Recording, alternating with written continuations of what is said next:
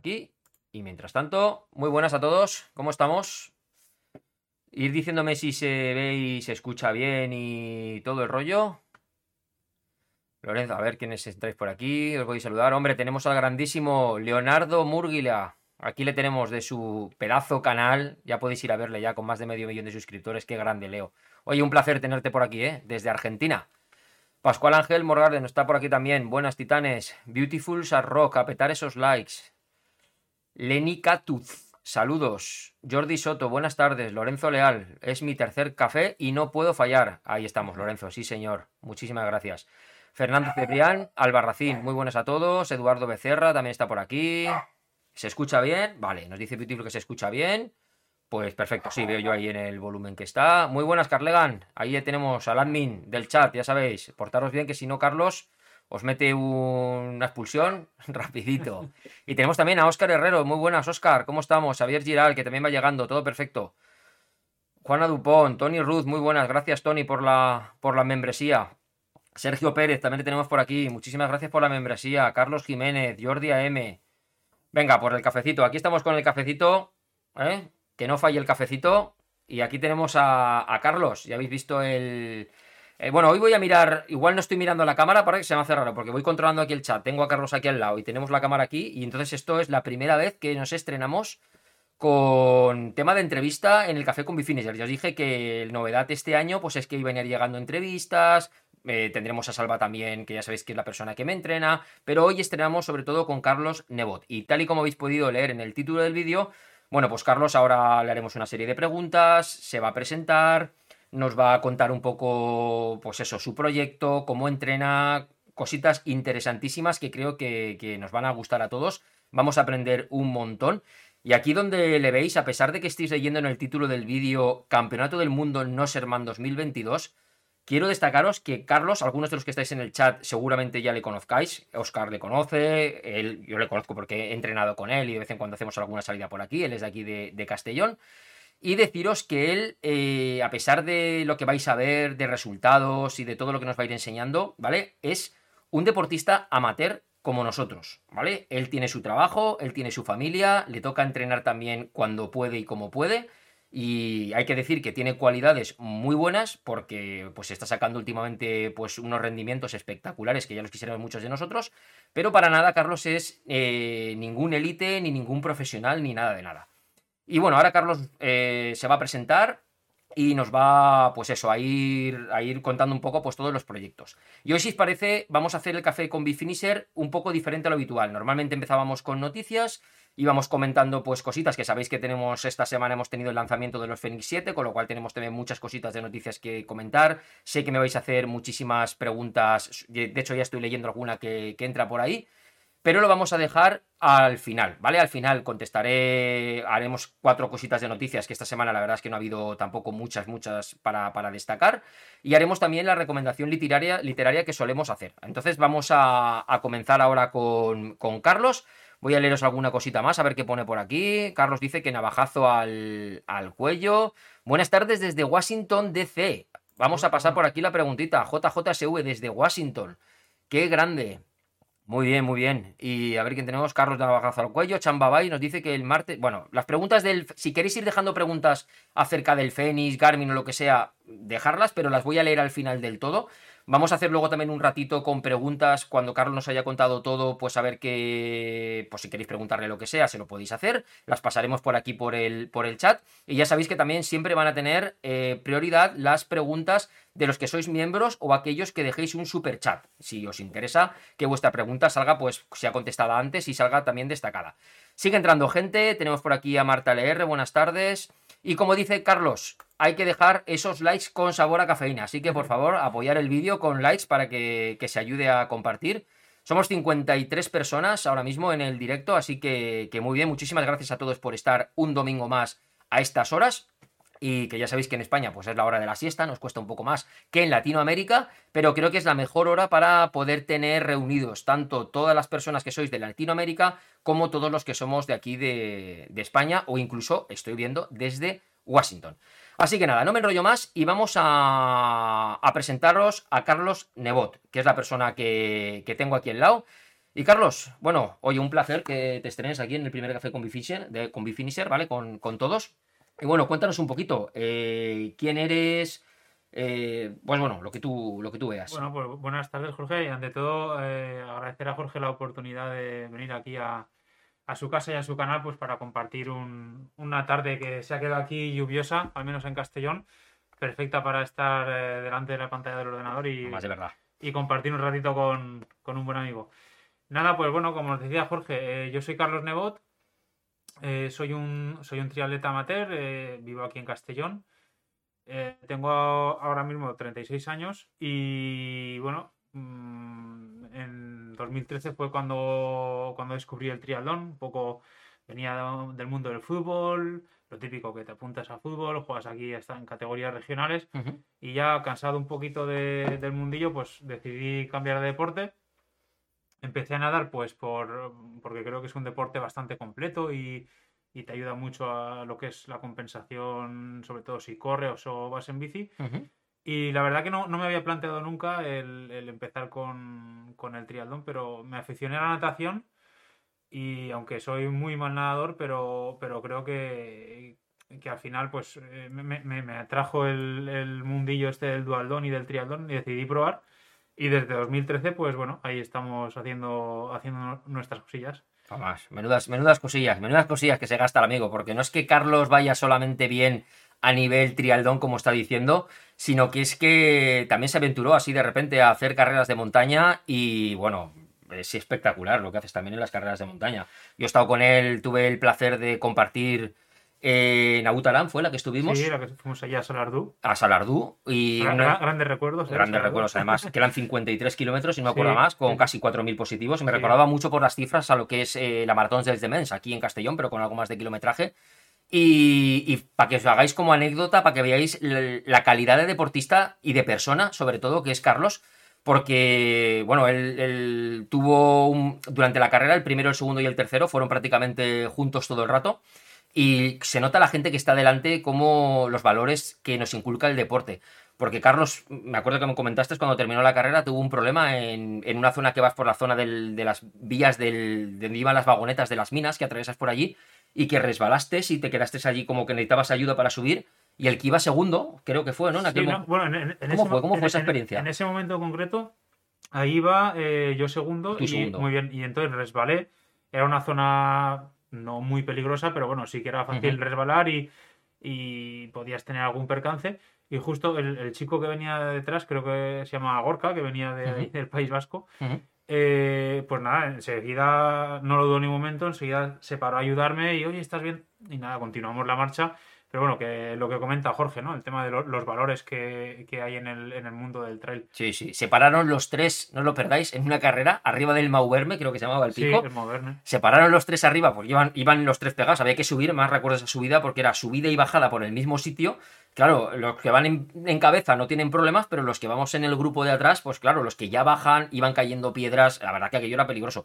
Y se pararon los tres a hacerse una foto. Tienen fotos de organización, los tres arriba cogidos, y luego vuelta a correr otra, otra vez. Y luego me acuerdo que tú tuviste una historia que fue cuando esperaste porque vistes casi te confundes a punto de llegar a meta y tuviste y te quedaste para avisar precisamente a la sí, persona que sí, te había visto sí. para que no se pasara. Sí, sí, sí. Y te quedaste allí un poco sí, esperando. porque íbamos muy juntos y además era una zona que no estaba muy embalizada, no sé si recuerdas Sí, sí, me acuerdo, me acuerdo, sí, sí. Y prestaba un poco a confusión y bueno, al final pues tampoco... Yo creo que todos estos valores de la deportividad y eso pues hay que, hay que hacer honor a ellos y, y respetarlos, ¿no? Pues bueno, a la verdad De todas que... formas, lo, lo que comentas de la foto, yo creo que todo el mundo se paraba arriba porque lo que no sabíamos era cómo bajar, ¿eh? Porque Ya, telita la, la bajada del Telita, ¿eh? telita, telita, Creo que telita. eran 2000... 2900 No, do- o do- 2000 2300 o, do- creo que o era. 2300 no sé 2300, pero, pero, pero 2300, así sí. así Sí, sí. eso era así y, buah, Yo creo que todo el mundo se para ahí para, para pensar cómo íbamos a bajar. en plan poniendo culo al suelo para agarrarte porque era una la verdad que era una locura aquello pero bueno había que subir había que volver a bajar y la verdad que estuvo estuvo muy bien Sí. bueno Carlos y ahora bueno cuéntanos un poco cómo es un día un día en tu vida. Es decir eh, yo sé lo sé por experiencia personal que tú te autoentrenas tú no tienes entrenador en estos Bueno, momentos Este año hemos cambiado un has par- cambiado un poco el plan. cuéntanos un poquito cómo es un día en la vida de, de Carlos Nebot. Pues bueno, yo, eh, como os decía Jorge, soy un deportista amateur, eh, tengo mi familia, tengo tres hijos, los cuales adoro y desde aquí les mando un saludito que seguramente me estarán viendo por el canal. Saludos, saludos, saludos. Saludos. Nada, eh, yo tra- trabajo como ingeniero industrial en una empresa de aquí de Castellón y un día a día, pues bueno, más o menos como el de, como el de todo el mundo, ¿no? Quizá con un horario eh, bastante benévolo y que me puede favorecer a la, a la hora de entrenar, sobre todo por la tarde, si soy, si soy capaz de organizarme en casa. Y como os decía, pues eh, tengo tres niños, una niña y, y- y dos niños. Ah, un día a día, pues bueno, me suelo levantar a las cinco y media, seis menos cuarto. Ah, lo más normal es hacer unas tres sesiones de natación a la semana. Ujú. Y los otros dos días, pues hago o bien gimnasio, o bien carrera, o bien algo de, de bici en rodillo. Eh, pero siempre intento por la mañana ya comenzar bien, que tú Jorge, también sabes bastante de hacer Tetris. Sí, hay que Pero- encajar el día, hay que encajar el día Yo creo sea. que, yo creo que to- todos los que tenemos familia hacemos lo mismo. Intentamos comenzar bien el día y llegar al trabajo ya con al menos una sesión de entrenamiento hecha. Eh, eso es- yo creo que es muy importante, porque eh, no sé Sí. a ti te pasará, Jorge, pero yo me lo noto el día que no entreno o el día que me dejo el entrenamiento para por la tarde, estás como... Como que no has cumplido, Como como, no has que cumplido, y que- tienes ahí... Sí, y dices, sí. "Ostras, a ver si ahora se complica el día y, no, y- no puedo Y no entrenar. puedo y tal". sacarlo. Entonces, un poco la, la enfermedad está del, del- del adicto al deporte, pero yo creo que, que todos sabéis de lo que os hablo. Entonces, pues bueno, intento hacer un- una sesión de entrenamiento por la mañana, poder ser pues algo más ligera. Ah, luego, una jornada de trabajo, solo salir del trabajo entre las 5 y las 6 de la tarde. Y luego, pues el día que doblo, pues eh, si me intento, si me eh, logro organizar en casa, Ujú. pues siempre saco alguna hora, hora y media para por la tarde hacer algo, aunque Ujú. sea también a horas intempestivas. Ah, y si no, pues bueno, eh, lo típico, pues en casa, extraescolares de los peques, que si inglés, que si piscina, Claro. jugar con ellos también, que yo creo que es importante al menos uno o dos días. O sea que tú sobre todo también cuando haces tiradas largas o volúmenes largos te lo dejas para el fin de semana. Sobre todo lo largo, largo, largo que tengas que hacer ya más de dos, a, tres horas. sí, a menos que sea una, una preparación muy en concreta para alguna prueba, Ujú. Normalmente siempre intento hacerlo el fin de semana y digamos que yo creo que a, todos nos pasa un poco lo mismo, ¿no? Tra- Trastocar lo menos posible los, los planes de, sobre todo de los niños. De la ¿no? casa, así De- es. de la casa. Así es. En pocas palabras es algo que es un deporte, es una afición, no es como una obligación para el día a día, por así decirlo. Entonces, pues bueno, a mí me pasa lo mismo. Intentar pues con niños, con mujer, con trabajo, pues que dentro de lo que tenemos que entrenar para luego poder cumplir y porque nos guste y nos sentimos bien, pues organizarnos para trastocar lo menos posible en entradas y salidas de niños de colegio, si hay alguna reunión, alguna cosa del trabajo, lo que sea y demás. Y como veréis, pues bueno, eh, muchos me lo decíais a mí, que, que, me, que, si era un seguimiento, que me adorabais porque cómo era posible, que con niños, con, con la familia, con el trabajo, pues entrenar lo que entreno y demás, pues bueno, aquí tenéis otro claro caso y seguro que muchos de vosotros los que estáis viendo aquí os pasa exactamente lo mismo, de tener que pegaros madrugones o buscar huecos de mediodía, lo que sea, o hacer como hace Carlos también, que luego ya comentaremos, que Carlos es un grandísimo aficionado a la cocina a la cocina y solventa muy bien. Yo estoy tomando mucha nota de todos sus platos, sobre todo platos que, que luego veréis, os diré dónde tenéis que seguirle para poder ver esos, esos platos que nos hace para, para comer en el trabajo, básicamente, comida de tupper, rápida, sana, porque eso sí, es un tío sano, se cuida como nadie he visto, ¿eh? O sea, a mí me ha obligado a cambiar desayunos cuando estuve... Recuerdo la, kiwi, la- kiwi, la anécdota, recuerdo la anécdota con, con David Martí y otro compañero cuando estuvimos allí en, en Nautalán, en el hotel, después de haber terminado la carrera, después de haber quedado, quedaste tercero allí, ¿fue? No, o sea, ahí eh, segundos. Eso, segundo, quedó segundo allí. Al día siguiente por la mañana desayunando en un hotel que teníamos el desayuno completo, aquí el señor se sacó su requesón, se sacó sus cosas y yo estaba con David en el, en el buffet, digamos, cogiéndome unos donuts y unos bollos.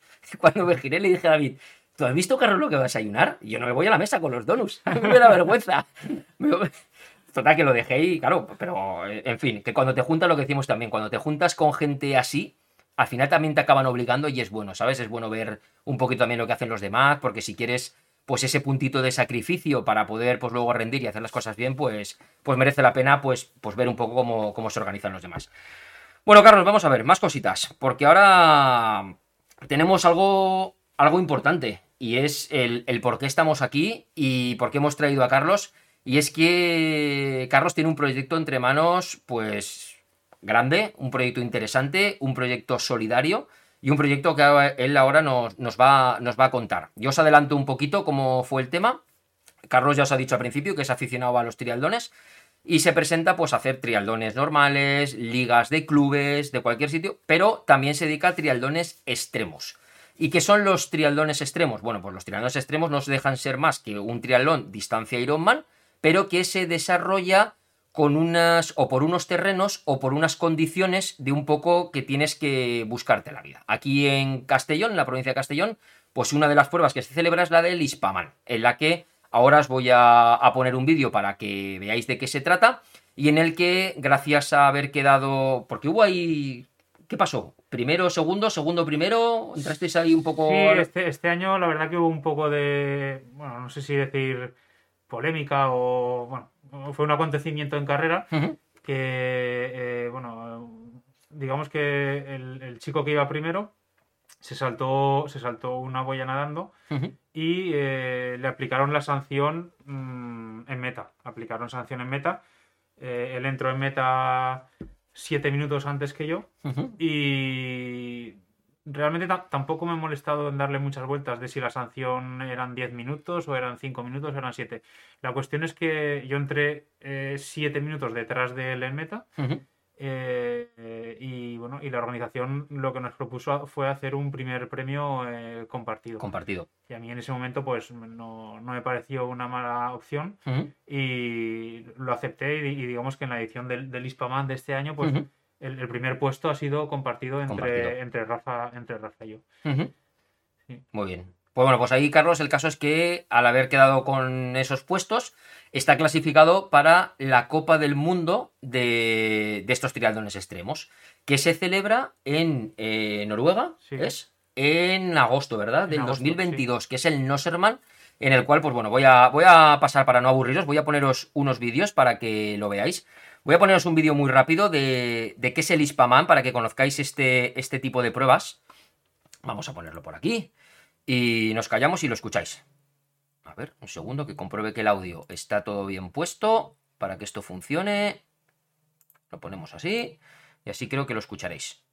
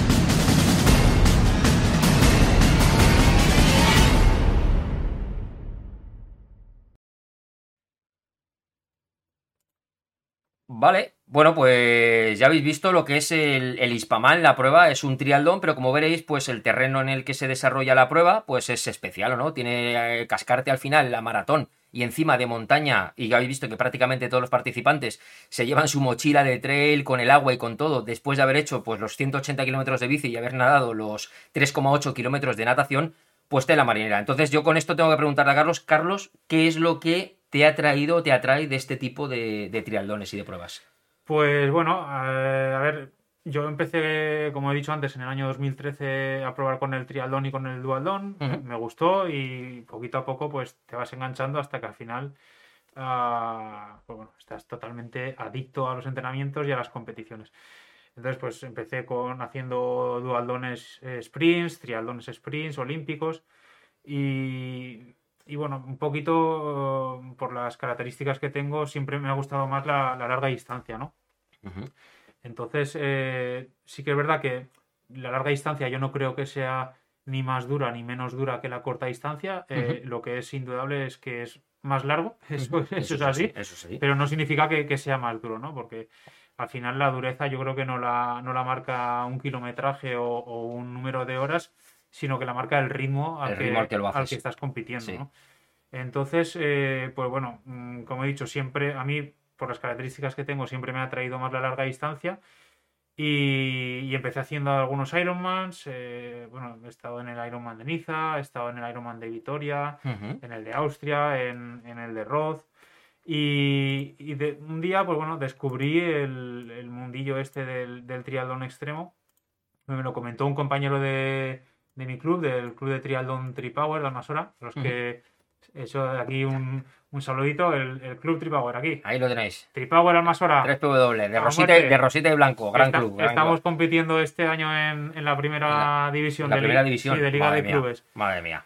Y, y nada, pues eso, lo dicho. eh, un poco por las características que, que tiene todo, todo el, el rollito este del triatlón extremo, pues mm, me atrajo pues por eso, por la larga distancia y por todo lo que conlleva el, el triatlón extremo que, que ahora podemos comentar. Yo sí que diría que estos triatlones, como características principales, eh, pues bueno, sobre todo la, la natación. mm, no, no en concreto la prueba de aquí de España, eh, al tener se nada en Peñíscola. En Peñíscola. Entonces el, el agua, pues bueno, en el mes de septiembre, que es cuando se celebra el Ispaman, Ujú. no, no es que esté muy fría, pero si te vas a otros eventos que están dentro del circuito de- del triatlón extremo, sí que eh, podemos encontrar sectores de natación muy, muy duros, como puede ser, por ejemplo, el, el que se celebra en Italia, el Icon. Ese eh, Alfredo, un, un chico de aquí de Castellón que estuvo, tuvo la ocasión de ir el año pasado, eh, me comentó que nadaron a 13 grados. A ¿vale? 13, madre Con lo cual, imaginar lo que es nadar a estar una hora, hora y cuarto eh, nadando con una temperatura del agua a 13 grados.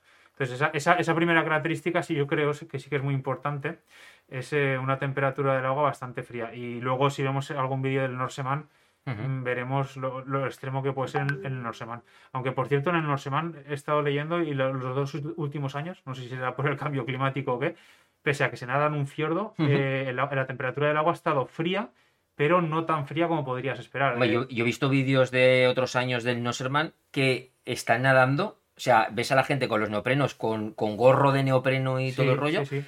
y les ves nadando y ves los bloques de hielo flotando alrededor. Sí, al final es. Y es- ha, habido, ha habido ediciones espectaculares de las que tener que la asistencia como con cubos de agua caliente temblando para poder cambiarse porque ellos del tembleque no podían ni... o sea, sí, sí. eso tiene que ser. Aquí en pantalla estáis viendo un poquito pues las pruebas de, de estos trialdones donde se desarrollan. ¿Vale? Zellman, Nosserman, Swissman, Sí, la- van por todo el mundo. Hay, tre- hay 13 pruebas a nivel mundial que forman Muy parte bien. del circuito de triatlón extremo y de esas 13 son 7 en Europa y hay 6 fuera de Europa. Hay una, una en Chile, otra en Brasil, hay otra en Taiwán, en Ajá. Estados Unidos, en Rusia. Muy bien. Y aquí en Europa eh, la que clasifica para Norseman es esta, la de, la de, La de Hispaman, la de Ispavan, que Esta, se celebra en septiembre. que es la que habéis visto el, el vídeo que os hemos puesto. Esa es la que, la que hemos comentado, que he estado en, las tres ediciones que se han hecho, 2018, 2019 y 2021. Ujú. eh, pues he participado en ellas y, y en la de 2021 fue la que, Muy que bien. conseguí el slot para el Campeonato del Mundo de, de Norseman. Muy bien. Y todas son misma distancia, distancia Ironman. Sí, todas. correcto. Volviendo a, lo que estábamos comentando antes de características de los triatlones extremos, eh, la primera hemos dicho la natación, después la bicicleta es, es bici con bici de ruta, bici de carretera. Hay gente que, que lo hace con cabra incluso, aunque sí es verdad que son perfiles pues que, que por lo menos ya, ya te llevan a, a dudar de si lo vas a hacer con cabra, como podría ser un triatlón de larga distancia, pues no sé, uno de la franquicia Ironman o Challenge o de cualquier otra, que normalmente la gente siempre pues va con cabras, o eh, lo haces con ruta. Yo, por ejemplo, para el Ispaman son circuitos de 180 kilómetros con unos 3.500 de desnivel acumulado. Tú mira el perfil, aquí podéis ver el perfil del Hispaman, donde eh, me quito aquí la cámara un segundo, pero pues, fijaros, la parte de natación, salimos de los 0 metros porque se nada Sí, en el mar, se- en Peñíscola, se y acabáis a 1200 metros de altitud. Es Acá- decir, bueno, es- la bici acababa en Cuya. Acababa en Bueno, Cuya. la- sí, pero bueno, luego hay que correr, hay Claro, que ir claro, de Cuya, ah, hay la- que bajar, subir Tabanafigos, que todo esto lo conocemos porque Sí. esta parte de aquí la conocemos de los que hemos hecho la CSP en. Castellón. Y, y fijaros pues el recorrido que es. Pero bueno, básicamente partes de 0 metros y acabas a 1200 metros de altitud. O sea, se ve aquí claramente el perfil de la bici, lo que, lo que, lo que es, ¿no? El, es- vamos. Sí, pues la, Es- la- la bici es, ya te digo, son, son desniveles de pues entre 2.800 y 4.000 metros en los 180 kilómetros. O sea, Yo el Hispaman siempre lo he hecho con, con bici de, de ruta, pero bueno, bici de ruta, claro, eh, hay gente que lo ha hecho con cabra y, y para eso pues eh, siempre hay opiniones, ¿no? También depende un poco de lo que entrenes, luego es lo que vas a Claro. hacer en carrera. Y luego la otra particularidad es que la, la carrera a pie, pues es una carrera de trail, como tú bien sabes, es Ujú. una, una maratón de montaña. Y, y ahí pues ya entran en juego pues factores eh, pues como el tema del cansancio, eh, el poder mental también, eh, en fin, como cualquier otro Hombre. trialdón, pero quizás mm, Es que estamos hablando de pruebas de 12, 13 horas, Sí, 10 horas. sí, sí. O sea, ¿a ti te costó la Hispaman en horas? este esta vez pues creo que fueron eh, a ver, Más o menos. sí, unas 13, 13 o 14 Unas- horas. Fijaros, 13, 14 horas. No, 13, eh, la, la edición de 2019 fueron 14 horas 15 minutos y esta fueron 13, 13 30. Estamos hablando de los ganadores de la prueba, o sea, estamos hablando del podio. O sea, imaginar el resto de gente que viene, que además son pruebas que viene gente de todo el mundo. O sea, es algo espectacular.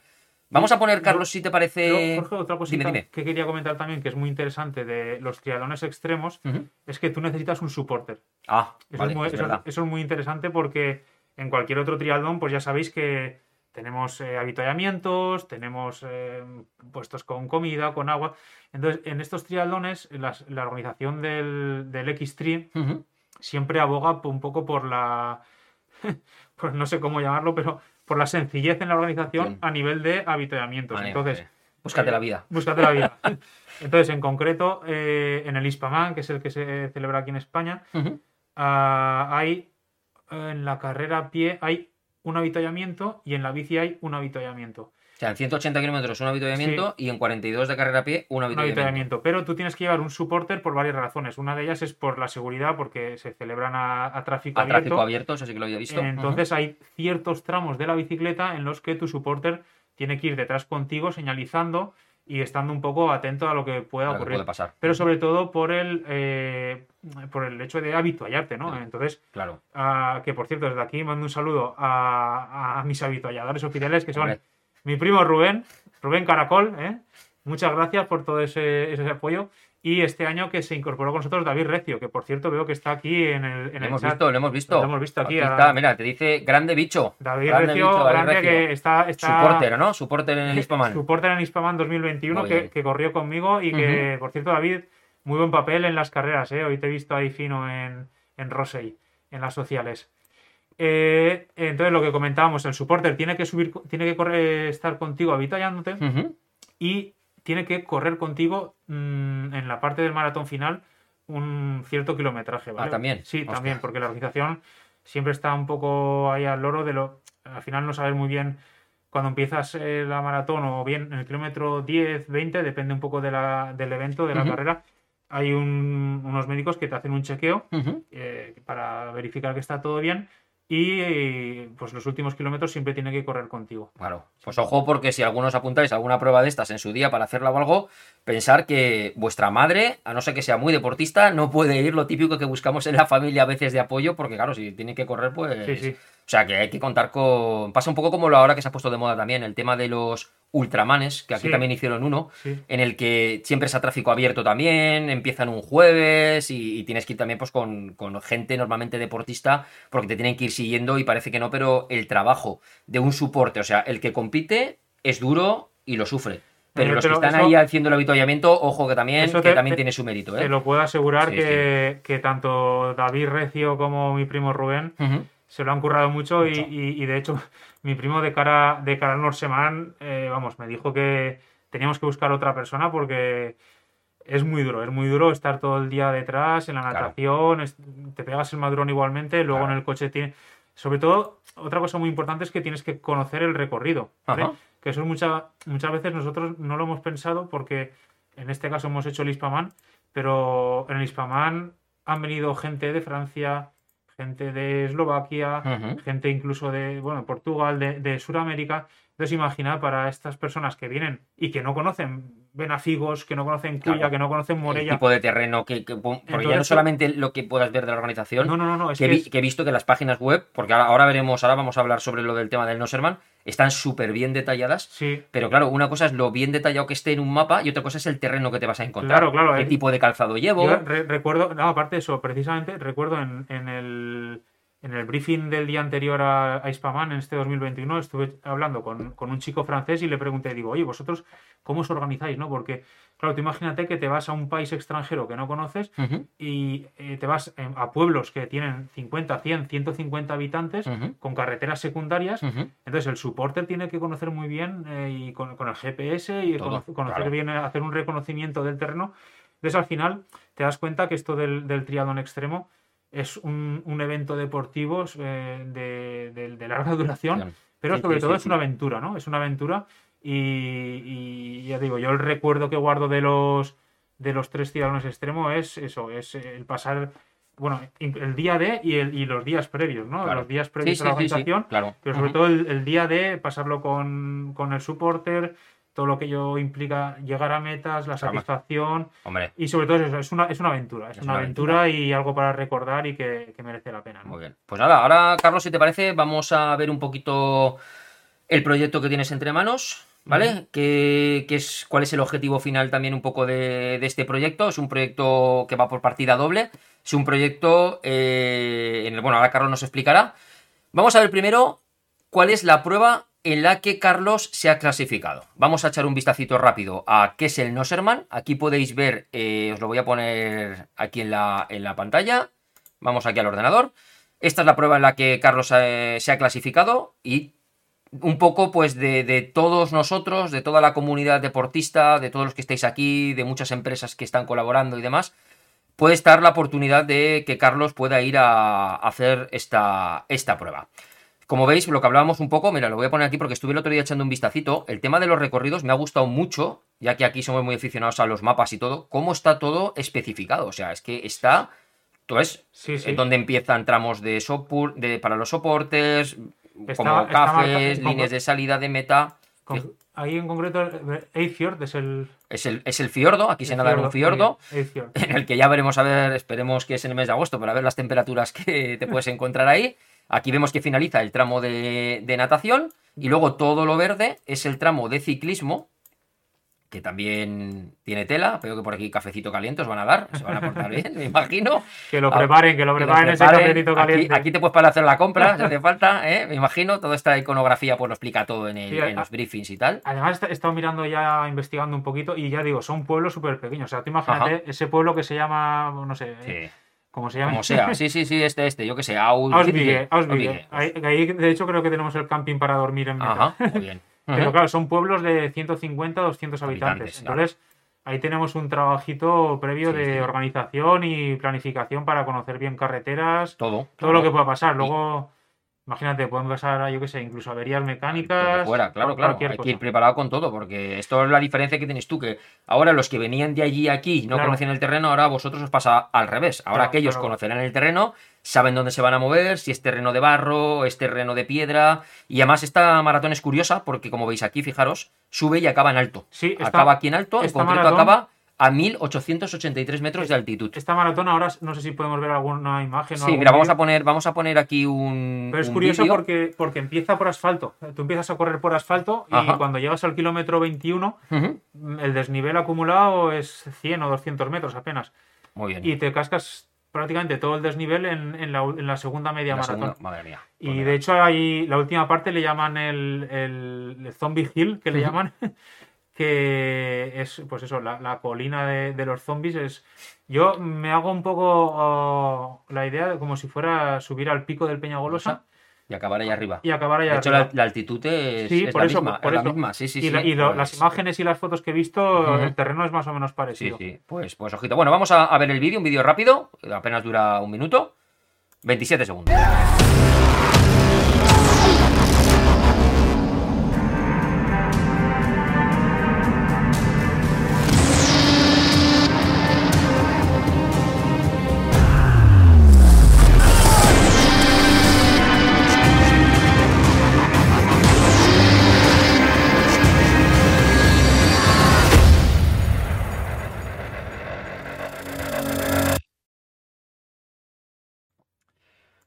Pues ese es el, el No Serman, un vídeo resumen súper rápido, 27 segundos. Ya sabéis que por tema de copy, pues no puedo poner aquí vídeos, vídeos muy largos, pero bueno, podéis hacer cualquier búsqueda en, en YouTube, en Google, lo que queráis sobre este tipo de pruebas, porque, porque merece muchísimo la pena. Y ahora sí que sí, Carlos. Bueno, cuéntanos un poco el proyecto. ¿Cuál es el proyecto que tienes entre manos y de qué se trata para que la gente pues, pueda, pueda colaborar si, si quieren y, pues y les el- apetece? El proyecto que hemos planificado para, este, para esta temporada es un proyecto en el que nos hemos eh, asociado con ASEMI, que es la Asociación de Enfermedades Minoritarias de, de la Comunidad Valenciana, que tiene la sede aquí, aquí en Castellón. Y es un proyecto solidario deportivo en el que tenemos eh, principalmente dos objetivos, ¿no? El primer objetivo es el objetivo solidario, que es eh, el de dar visibilidad a, a esta asociación y ayudarles en, en todo lo que podamos eh, en lo que es el, el desempeño de, de sus tareas. ¿no? Esta asociación ah, lo que hace es representar a, a todas las eh, personas que tienen algún tipo de enfermedad minoritaria o enfermedad rara, ya, llámese como quiera, Ujú. pero al fin y al cabo son enfermedades por las que de alguna forma, ah, pues bueno, a día de hoy lamentablemente nadie está apostando por la eh, investigación y por la, por la búsqueda de, de- de un, de un medicamento, ¿no? Entonces, eh, Bárbara Congost, que es, que es la presidenta y a, la- a quien desde aquí mandamos un, un afectuoso abrazo, eh, lo que hacen es, es una labor de, podemos decir mm, que lo que hacen es mejorar la calidad a corto plazo de todas estas personas, ¿vale? Eh, digamos que han dejado un poquito de lado el tema de invertir en eh, investigación invertir en intentar buscar una solución y porque yo creo que sí que es cierto que esto, a menos que sea una cosa que afecte a muchas, muchas personas, al final eh, hay que ver la realidad, ¿no? Y, y aunque sea crudo decirlo así, pero si no hay una gran masa social a las que las empresas farmacéuticas o, o de medicamentos pueden vender esos medicamentos, va a ser difícil, que, ser difícil. que- que apuesten por, por encontrar una cura. Entonces, esta asociación se centra en mejorar el día a día ah, y mejorar a corto plazo la vida de, de todas las personas. Entonces, eh, ¿qué ocurre? Pues una persona que puede tener, no sé, eh, atrofias musculares o que puede tener eh, disfuncionalidades cognitivas o, o de cualquier otro estilo, si necesitan fisioterapeutas, si necesitan médicos, si necesitan psicólogos, si necesitan eh, educadores especiales, pues en su centro eh, es como un centro multisala en el que tienen una sala la dedican a fisioterapia, otra sala la dedican a pedagogía, otra sala, en fin, tienen varias salas y lo que hacen es organizar como actividades extraescolares para eh, estas personas y tienen unas tarifas muy especiales para, para todos sus socios, ¿vale? Muy bien. Asemi eh, fue fundada en, en el año 2015 Ujú. y pese a ser una, una asociación relativamente joven, pues bueno, eh, la verdad que están haciendo una labor bastante grande y, y yo creo que es, es de admirar, ¿no? Entonces, pues bueno, yo mm, contacté con ellos, eh, la verdad también hay que decirla, a, a raíz de, de haber clasificado para, para el Norseman Ujú. y ahora en 2022, que se, era mi, mi décima temporada, eh, haciendo trialdón o dualdón, pues me apetecía hacer algo diferente.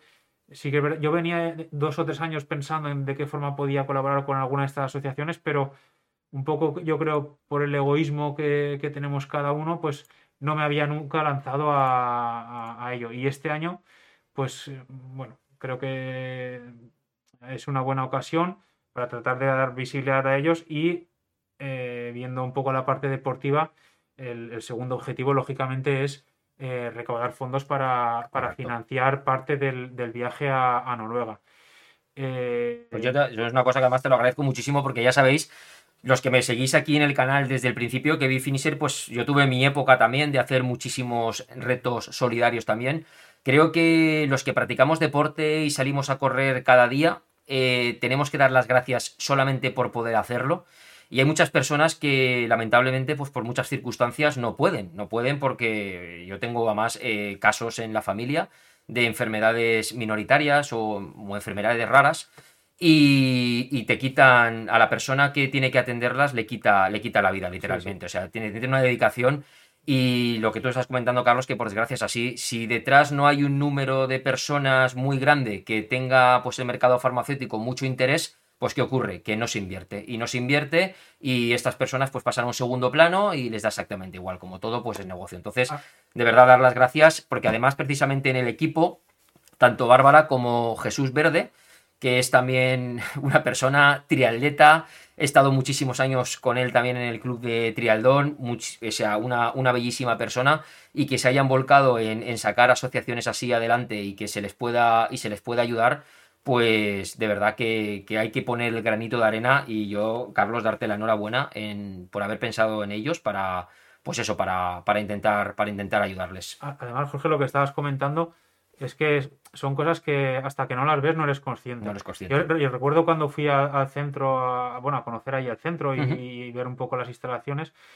eh, recuerdo perfectamente, eh, al entrar a, a mano derecha tienen la sala de fisioterapia Ujú. y tenían un panel con un montón de objetos cotidian- cotidianos, ¿no? Tenían una cremallera, tenían un botón, tenían una cerradura Ujú. con una llave. Y claro, yo le- le- me chocó, me chocó porque digo, hostia, esto. Y, y le pregunté a Bárbara, digo, ¿esto, Bárbara, para qué? Y claro, y te lo explica, y es que entonces ya se te olvida, eh, o sea, se te olvida. mm, o sea, se- es que se te cae el mundo abajo porque me dice, Carlos, es que tú te levantas y tú, tú estás pensando en, en tu, en tu día a día, vas a nadar o, o vas al trabajo y estás pensando en tus problemas. Dice, pero, y haces cosas, te, te pones las zapatillas y Sí. te atas las zapatillas y, y no piensas en ello. Claro. Pero realmente hay, hay personas que lamentablemente ese gesto de atarte un cordón es, es un logro para es un ellos. logro, es un logro. Entonces me, me explicó Bár- Bárbara que ese panel es un panel de trabajo que tiene la, la fisioterapeuta y el ejercicio es abrir una cerradura.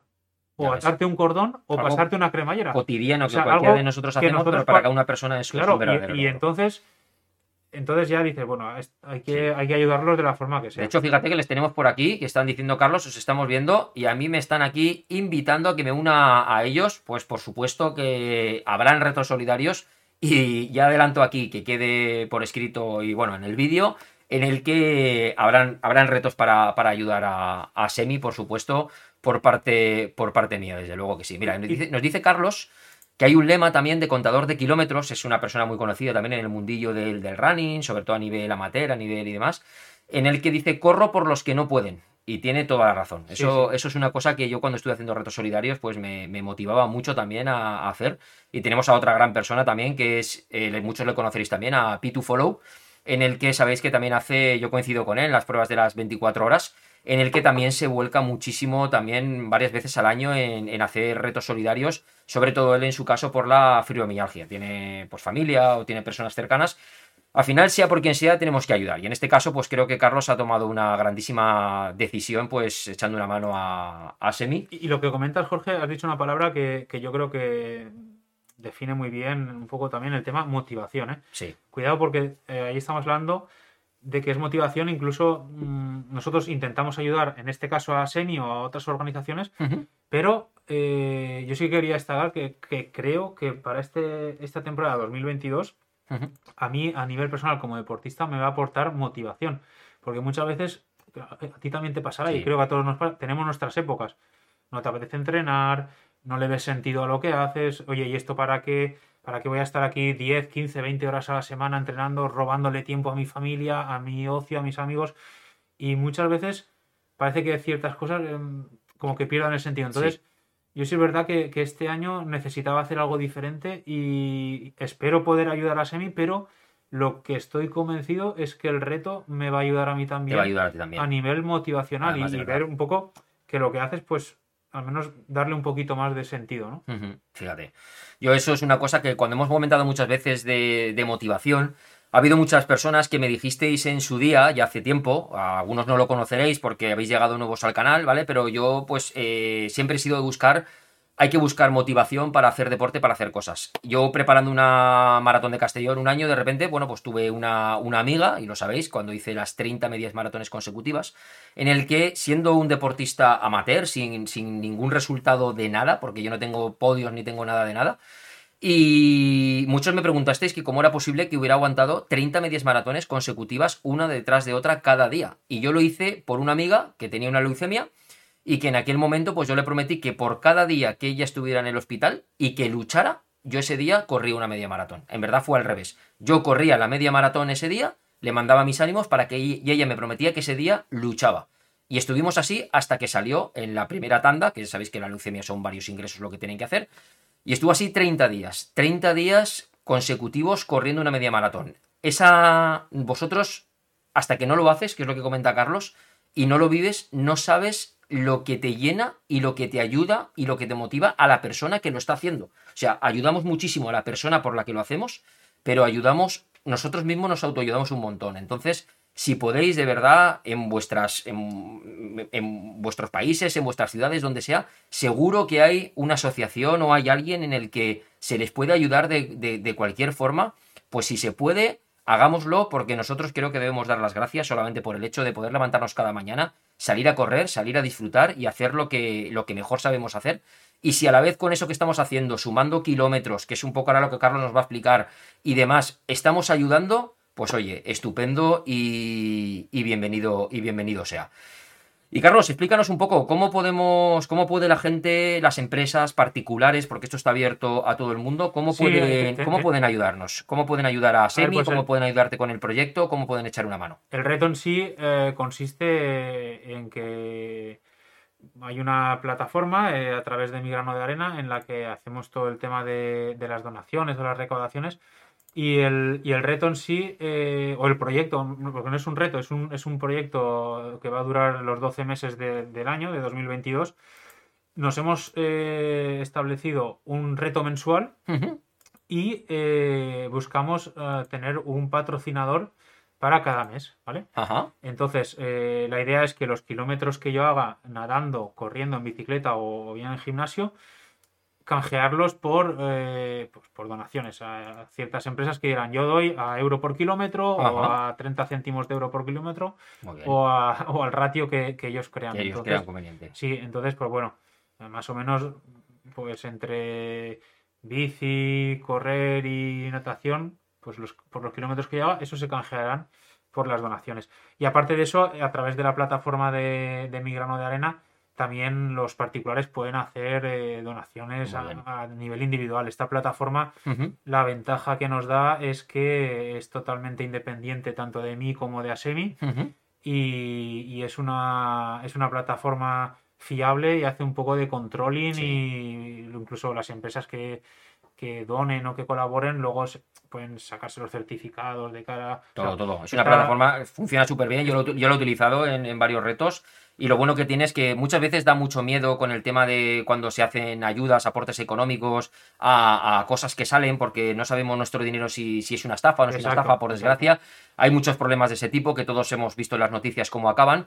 ¿Vale? En este caso, pues bueno, yo yo como Bifinisher aquí en el canal y con Carlos, total confianza y con la gente de Asemi, que les conozco también personalmente, pongo la mano en el fuego por todos ellos y por la plataforma Mi Grano de Arena. Lleva muchísimos años funcionando, es una plataforma completamente fiable, transparente, en el que todo lo que se recaude ahí va a ir a parar precisamente para, para el objetivo del, del proyecto.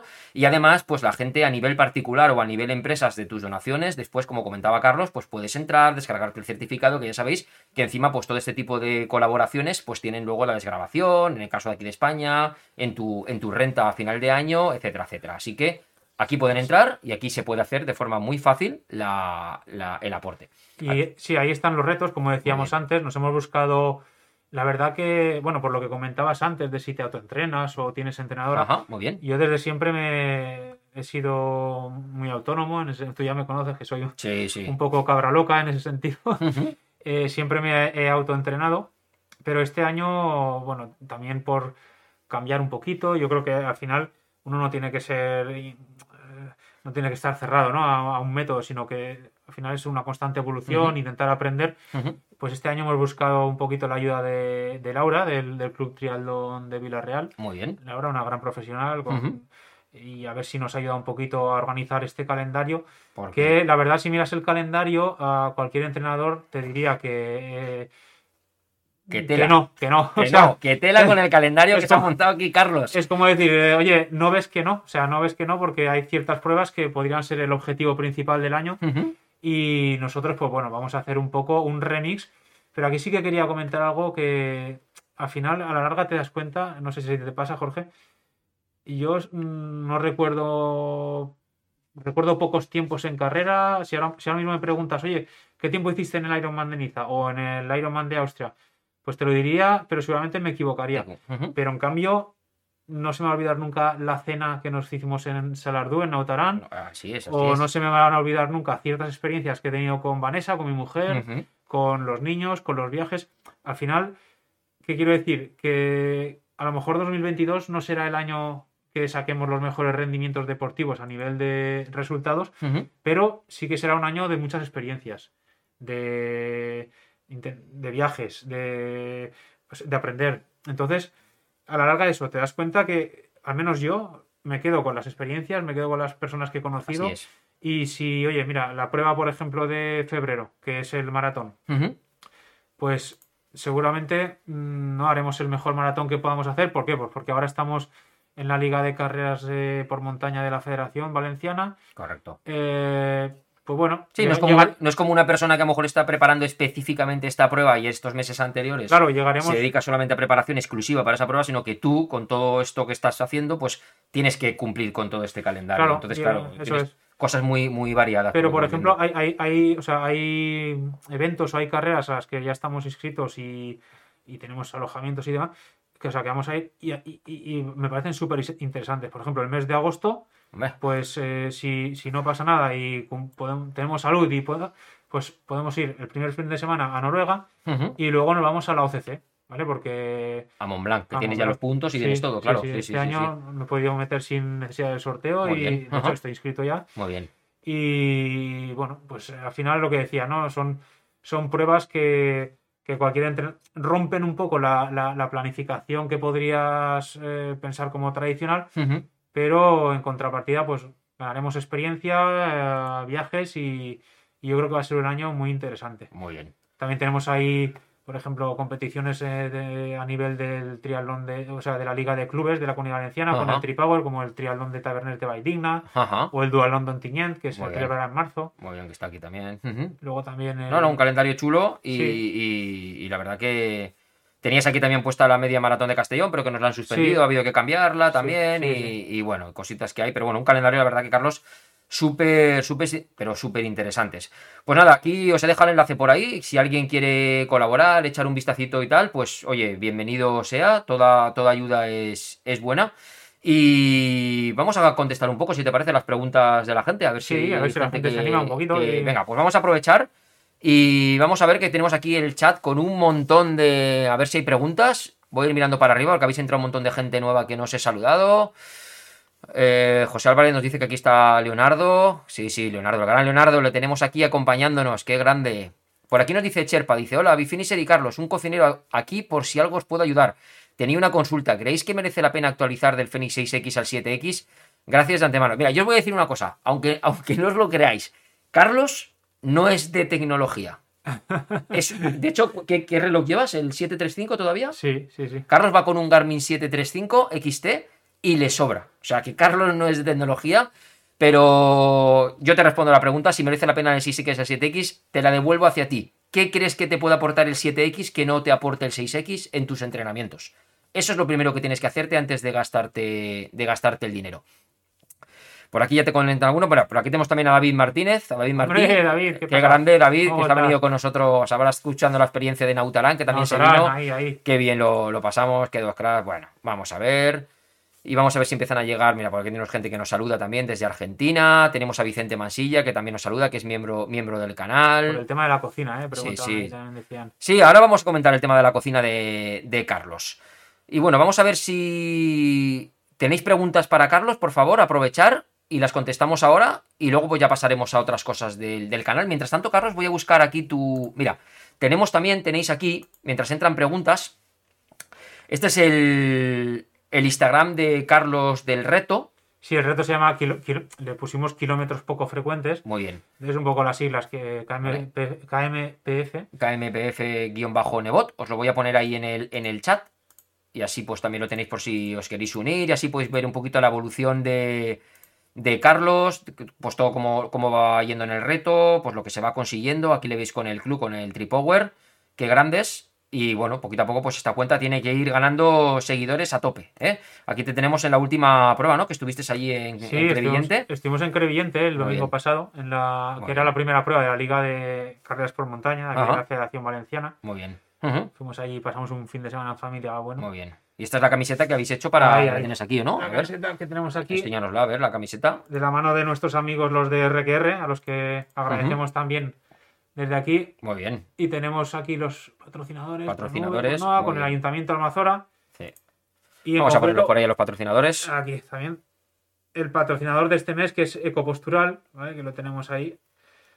Y nada, esta es la camiseta que también llevaremos, si no pasa nada, la semana que viene a Villena, a la segunda prueba. Muy bien. Y bueno, pues eso, a, Bueno, su- a sumar Y kilómetros. habrá, y habrá que hacer camisetas nuevas. Si se sigue uniendo gente, habrá que. Tendremos, tendremos que hacer. Ojalá, sí, ojalá haya que hacer muchas camisetas nuevas ahí de. Ojalá no de demos abasto, que, ojalá no demos abasto. que se van, que se van llenando. Y os voy a poner aquí también, mientras entran más preguntas, que veo que va entrando alguna más, os voy a poner aquí eh, para que le podáis seguir también con el tema de la cocina. Vais a ver esta cuenta, os la pongo aquí, que es eh, Carlos-Nebot. Bueno, hablando de, que no, eh, no tengo ni foto, ¿eh? Me tengo que poner foto todavía, Jorge, en el perfil de cocinas. Os tengo que decir que Carlos me preguntó que cómo se tenía que abrir una cuenta de Instagram y esas cosas. Él, la verdad que es, es de pocas redes sociales. Hoy en día, poco a poco, es verdad que cada vez más gente se va dando cuenta que si quieres tener algo de visibilidad hace falta. Y, y bueno, pues aquí tenéis, para que le interese, os puedo decir que hay comidas espectaculares, se preparan súper fáciles, además las tenéis todas, todas detalladas.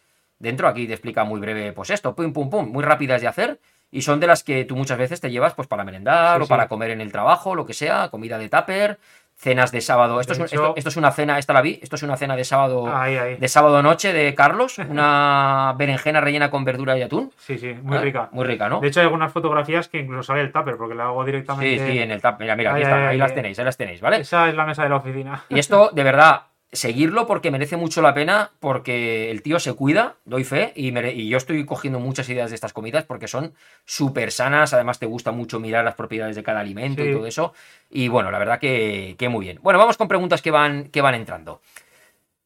Por aquí te dice, te dice David que te, le costó tres años traerte a Swift. Buah, Va un poco por lo de las tecnologías, me imagino. Sí, ¿no? Da- Da- David, David Recio es uno de los promotores del Zwift. Yo diría que incluso a nivel nacional, yo creo que no estoy, no estoy exagerando, Ajá. porque hace mucho tiempo que, bueno, David él- él es militar y estuvo de misión a Afganistán y demás, y Ajá. entonces eh, también ha estado viviendo en Zaragoza, donde hace, en Jaca, donde hace siempre mucho frío. Muy bien. Entonces empezó a meter con todo esto del, del rodillo Ujú. y siempre me decía, hostia, el rodillo, el Zwift, que es una pasada, tal. Y al final, pues bueno, ah, yo un poco por necesidad acaba siempre entrando y él me ayudó mucho a... Es que, es, que es una pasada, Sí, es que sí, sí. entrenar en Swift, la verdad, sobre todo días como hoy, que te está lloviendo y no quieres sacarte el entreno y todo, oye, pues si lo tienes ahí puesto, súper cómodo. También y... es verdad que es, al- es algo bastante eficiente, ¿no? Aquello que dicen, ¿no? Que, que si una hora y media de rodillo son como tres horas saliendo fuera y tal. Pues no sé si será el ratio 2 a 1 o, o 3 a 1, pero sí es verdad que optimizas mucho. sí, te metes a hacer el rodillo y, y optimizas bastante. optimizas mucho. Yo, sobre todo aquellos que también tenemos que andar haciendo encaje de bolillos, pues, pues bueno, eh, nos ayuda, nos ayuda Claro. mucho. La verdad que sí, muy bien. Por aquí tenemos a David que dice, no acaba de entender cómo compaginando el trabajo, la vida familiar, la cocina con los entrenos. Pues David, al principio nos lo ha explicado. Como hacemos todos ahí buscando... Madrugando, madrugando. todo, Buscando sí. huecos y hay días que cuesta mucho madrugar, otros días no se puede pues a mediodía. No, y... luego, a ver, luego también es verdad que las circunstancias personales de cada uno pues son, pueden ser diferentes, ¿no? Yo en mi caso, pues sí, es verdad, tengo que reconocerlo. Tengo la suerte de tener, por ejemplo, a, a mi suegra que también nos ayuda mucho en el día a día. Muy bien. Entonces hay algunas tardes que, que no, o sea, es- eso es así. O sea, si quieres sacar el entreno, no puedes estar a No lo mejor con tus hijos y esa horita o esa horita y media, pues siempre ah, pues, alargas un poquito Claro. o que estén con un poquito con ella. Pero bueno, ah, sí, es, es- sí es verdad que es, es complicado y hay que... Claro. Mira, tenemos una pregunta de Iván Israel que nos dice: Buenas, Carlos, ¿entrenas por sensaciones o eres un corredor que te marcas un entrenamiento y lo cumples a rajatabla? A ver, pues Venga, explícanos, Carlos. eh, los entrenamientos yo siempre intento cumplirlos, ya sea que me los fija alguien o que los pienso yo eh, previamente, yo siempre intento cumplirlos. Eh, de hecho, por ejemplo, hoy hemos hecho una salida en montaña que ayer me preguntaba Iván, un compañero del club, hemos salido juntos, dice, "Oye, ¿qué quieres hacer? Digo, dos horas y media. Y llevábamos 2 horas 16 y hemos alargado un poquito porque que- queríamos ver en el reloj cumplir el 2.30. tiempo, 2.30. Eh, pero, pero bueno, ya digo, independientemente de si me los fija alguien o los fijo yo, eh, lo que tengo en la cabeza siempre intento cumplirlo a rajatabla. Ah, por sensaciones o... Sí, la verdad que desde siempre he entrenado por sensaciones, ah, un poco así freestyle, salvo este año que, pues bueno, sí es verdad que Laura nos está metiendo entrenamientos, por ejemplo, en la bici ah, ya con potenciómetro, eh, en fin, Todo contro- con- o sea, controlando ya las intensidades, pero midiéndolas. controlando, decirlo. o sea, por lo menos midiéndolas. Midiéndolo. Con- otra cosa es Que controlarlas. luego lo que- controles. Pero yo creo que al final todos pecamos un poco, bueno, sí, un poco de, de pasarnos de entrenamiento y, y andar un poco sobreentrenados, ¿no? En ese sentido sí Claro. que me gustaría a mí mejorar este año y intentar... Pero pues tú eres, eso. tú eres un tío disciplinado. O sea, te digo que lo vas a conseguir seguro. Eso intentamos, intentamos. Lo verás como sí. Mira, Semi nos dice por aquí que queremos una para colgarla en nuestro rincón solidario. De, no sé si se referirá a algo que hemos estado hablando ah, de, anteriormente. de, de recetas. ¿no? de recetas o alguna cosa de esas, pues por supuesto, pues eh, se cuelga y demás. Mira, Tony Ruth nos dice, buenas tardes, ¿qué reloj usas? Lo hemos comentado antes, Tony, el, el Garmin, el 735. Sí, el 735. Al final yo creo que el tema de las tecnologías eh, es lo que ha dicho Jorge, ¿no? Es decir, eh, qué es lo que necesitas para la actividad que estás desarrollando.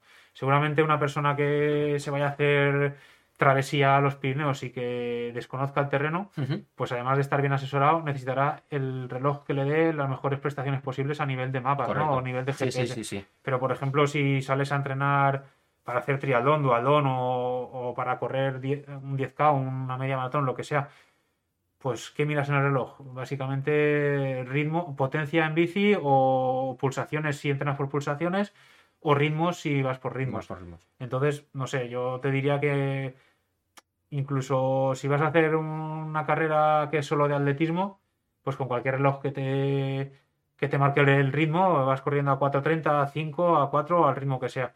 Pero claro, si ya buscas otras actividades, eh, Claro. lógicamente la tecnología está ahí para... Porque, porque tú ahora te hago yo pregunta, y aprovechando que estamos con la tecnología, tú a nivel de controlar los descansos, las recuperaciones que te dice un reloj cuando lo llevas puesto, que sabes que cuando duermes con él, lo llevas durante el día, pues te dice, oye, has tenido tanta intensidad entrenando y de repente te dice, pues tres días de descanso, que no es de descanso, que te quiere decir que no vuelvas a, no hacer, vuelvas a hacer una eso. intensidad como esa en esos tres días y hagas otras cosas. ¿Tú eso lo haces caso, lo sueles utilizar No, o cómo, cómo haces para recuperar un poco y demás? Ahí siempre he estado, siempre he ido un poco por sensaciones, la verdad. Eh, y yo creo que es uno de los errores que, que cometo. Ujú. Entonces, eh, yo sí es verdad que al final esto del deporte te marca un poco el estilo de vida y parece que como que siempre tienes la necesidad de, de- de hacer deporte, ¿no? To- Todos Ujú. los días hacer deporte. Pero también es verdad que no todos los días hay que entrenar como si estuvieras compitiendo. Claro.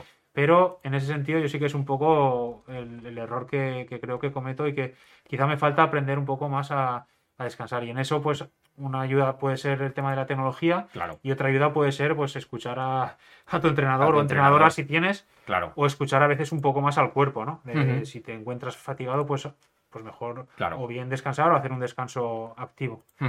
Muy bien. Vamos a ver si tenemos por aquí más preguntas. Y te dice, mira, Diego Fernández Martínez te dice que cuando elaboras la comida, mides carbos, proteína y pesas los ingredientes o vas a ojímetro.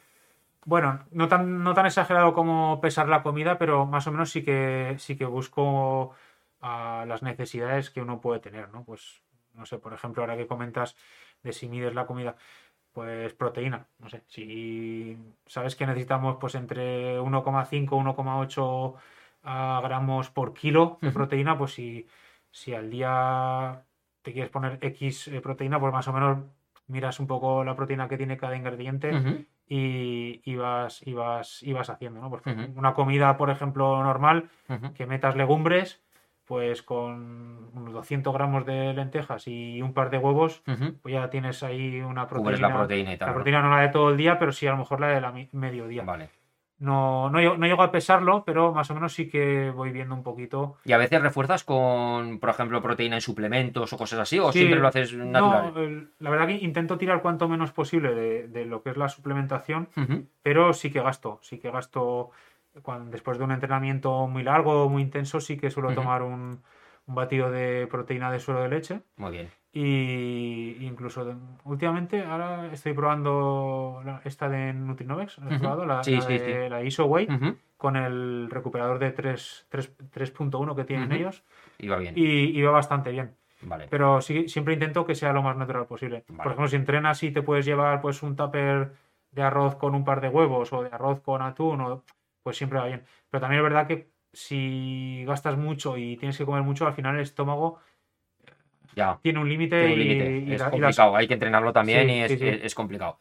Mira, Semi nos decía que se refería que a la camiseta. ¿Quieren una camiseta allí para Ah, colgar en el rincón bien. solidario? Pues Pues, mira, ahora, aquí a tomar nota. miraremos y- a ver, ¿eh? aquí tenemos el, el logo con, con la logotipo de Asemi, ¿eh? Perfecto. ya prepararemos una. Allí se, allí se cuelga. Y por aquí nos dice Fernando Cebaí, dice, hola, soy deportista toda la vida y me diagnosticaron una esclerosis múltiple y tuve que volver a aprender a andar. Ahora hago trail y animo a todo el que pueda a que se esfuerce y se supere. Pues claro Pues que sí, mucho Fernando. ánimo ahí, Fernando. Eso es lo que eso es lo que hay que hacer. Os voy a poner por aquí que de momento veo que no hay más preguntas porque Carlos llevamos ya una hora diez, mucho más no se va a poder quedar con nosotros. Eh, os voy a poner por aquí el Strava de Carlos para que veáis un poco pues los volúmenes que lleva ahí cada, cada semanita. Sí, pero bueno, también es verdad que no, no, no solo no subo todos los entrenamientos a Strava. Por ejemplo, la natación nado sin reloj y no, No lo marcas, ¿o no, ¿no? lo marcamos ahí. O en Crevillente, por ejemplo, corrí sin reloj porque se me olvidó. ¿Corriste sin reloj la Sí, sí. carrera? Viajamos, no, de hecho no está, el domingo pasado no hay No, actividad. no. Sí, sí. Eh, El hueco que te ha quedado por ahí, ahí, bueno, estará... viajamos, viajamos a Crevillente y con la logística de los Ujú. niños y demás se me olvidó el reloj. Se te olvidó. Y ese, ese día corrimos un poco por, por sensaciones. Ujú. Pero bueno, ahí no, no, Pero- no, no cuelgo todos los entrenamientos, pero sobre Ah, pero tienes casi aquí todos, casi, casi todos. todos tus cositas de ¿ves? Aquí a, la- a las 6 de la mañana, ¿eh? a 17 kilómetros a 4.03, a las, a las 6 para empezar el día, de buena mañana, desayunar, ¿eh, Carlos, para desayunar a gusto. Eh, pero eso, eso ese día, el día 13, pero es que luego a las 6 de la tarde te metes 26 en el Swift, ¿eh? Di que sí, di que sí, y al día siguiente, vi, muy bien, complementando un poquito todo también para evitar, para que no te lesiones ni, ni nada de nada. Pues a ver si hay algo más por aquí. Eh, mira, David nos dice, eh, Carlos, ¿con qué frecuencia visitas al fisio en temporada? Pues gran pregunta, David. Menos de la que deberíamos. Seguramente menos de la que deberíamos. Pero normalmente, por suerte, no, no he tenido lesiones graves en los últimos, no te diría que 5 o 6 años. Ajá. Lo cual, eso que preguntabas antes de si te autoentrenas y demás, yo creo que también una buena forma de medir si lo haces bien o lo haces mal, más allá de tus sensaciones o de los resultados que puedas tener, es si te lesionas, ¿no? Porque no, no nos olvidemos que cuando entras ya un poco en el campo del deporte competición, independientemente de- de- del nivel, pero sí es verdad que pierdes las ventajas que te da el deporte salud, ¿no? Ujú. y, y quizá el deporte competición no es tan saludable como el deporte salud. Pero si a nivel muscular o a nivel articular, otra vez que tengas un esguince, que puede ser un percance, pero si a nivel muscular mm, no tienes lesiones, pues es que puedes, bien. ha- puedes hacer las cosas un poquito mejor o un poquito peor, pero Correcto. mal no lo estás haciendo. Correcto, no te estás sobreentrenando, no estás fatigando la Correcto. musculatura, entonces no, Entonces, no hay necesidad de ir al fisio. Las veces que hemos visitado al fisio, eh, quitando de una fascitis y un par de sobrecargas, pues no, no han sido por lesión, han sido más bien por, por masajes de descarga. Que por cierto, desde aquí mandamos un saludo a nuestro amigo eh, Fernando y a nuestro amigo Mario Alba, eh, que hacen su gran trabajo Hombre. de masajes de ¿Cómo nos descarga. sueltan? ¿Cómo nos sueltan? Anda que no Y- vienen bien de vez en cuando. Pero sí, ¿con qué frecuencia? Pues intento que no se me vaya más allá de una vez cada dos meses, Muy bien, hacer un masajito, muy bien. que nunca viene mal. ¿Y luego en casa tienes tu electroestimulador o presoterapia o algo de eso? ¿Tienes en Tengo algo? electroestimulador, pero no encuentro momento para gastarlo. No encuentro. Lo que sí, lo que sí, lo que sí estoy haciendo mucho ahora es estirar, es estirar Vale. todos los días. O sea, antes de cuando acabamos que nos comemos el postre, antes de meternos esa media horita al sofá, eh, intento estirar 10, 15 minutos. Muy bien. Y eso yo creo que sí que es muy, muy importante. Muy bien, me alegro mucho. Muy bien. Y por aquí Oscar Arenal nos dice una curiosidad, que ¿por qué Swift en vez de Becool? Pues Pues- bueno, Buena pregunta. Mira, yo, yo antes gastaba, gastaba Becool hasta, hasta que me compré el otro rodillo y, y, bueno, me metí en el Zwift y bueno, me encuentro cómodo en, en esa plataforma. a mí, yo creo a- que a sí, mí me ¿eh? gusta más también, ¿eh? Tienes siempre dos o tres mundillos que van cambiando cada día y, y al final pues puedes ir haciendo tus rutas. Tienes, yo creo que Becool pues tienes que descargar la, la- la ruta para simular, ¿no? Y, y en, y en Zwift si conoces los mundos siempre puedes En elegir. Swift es que además, y todo el tema, por ejemplo, en Swift, no se ve culo ahora cómo estará, porque ya hace tiempo que no entro, pero a mí ah, hicimos una vez un, un podcast hablando de, herramientas de motivación. Y todo el tema, por ejemplo, que tiene Garmin con el tema de las medallas, de que sales a entrenar pues el día de Año Nuevo y te da una medalla, o que has hecho tantos kilómetros y te vuelve a dar otra medalla, que Swift está muy llena también de medallas y de desbloquear con gotas de sudor, bueno, aparte del nivel que va subiendo, luego con gotas de sudor, piezas para las bicis, complementos, sí, sí, ropita, gorrita. Parece ¿eh? que no, pero el rollo de. Yo ayer que estuve, que sabes que estoy preparando el, el vídeo de para comparar un poco los gadgets con el Swift y cuándo utilizarlo y cuándo no utilizarlo, y estuve toqueteando un poco el muñequito porque tenía por ahí algunas cuotas de sudor sin consumir y empecé. Sí, sí, sí, sí. Que si el maillot este, que si la tontería te otra, compras- a ver estas ruedas aero, y esa chorrada pues parece que te motive ya más a, a- a quedarte con Swift, que ya no sé si ve cool lo tiene o no lo tiene en ese, en ese sentido. Yo la verdad que no lo sé, pero sí es verdad que Zwift, al tener los mundos y si más o menos los conoces un poquito, depende del entrenamiento que quieras hacer. Sí. Pues no sé, se me ocurre ahora, por ejemplo, en Watopia, si tienes un entrenamiento de montaña, pues te pones el, el, el que subes el Alpe de Zwift o el- la ruta de montaña Sí. y enseguida acumulas ahí, bueno, acumulas eh, virtualmente, Sí. O sea, acumulas 700, 800 metros y te puedes hacer tus series en subida, Claro, claro que sí, o sí, si sí, te vas por la zona del desierto, puedes hacer tus series en llano. No sé, Sí, sí, lo- yo la verdad lo- que- la verdad que lo veo bastante, bastante completo. Carlos nos dice por aquí que son diferentes, que Becul es menos sociable y. Swift pues es como más divertido, ¿no? Es un poco, yo creo que va por ahí. Pero bueno, van bien. Al final, si se trata de entrenar, da igual una u otra, porque luego, ¿saben? Aparte de estas está Roby también, que también está pegando últimamente bastante fuerte. Está la propia que viene con los rodillos de Tax, que es la de la de la, Sí, de la la de propia Tax sí, también. Yo la gasto de momento, bueno, la- cuando tenía el periodo gratuito la gasté, gasto la herramienta sobre todo por calibrar el rodillo, pero sobre todo me quedo con, me quedo con, con Swift. Y por aquí Iván pues nos dice que nada, que interesante la entrevista, va a aprender un poco, que mucha suerte Carlos en la, en la temporada. Gracias, Iván, muchas Y gracias. la verdad que, que muy bien.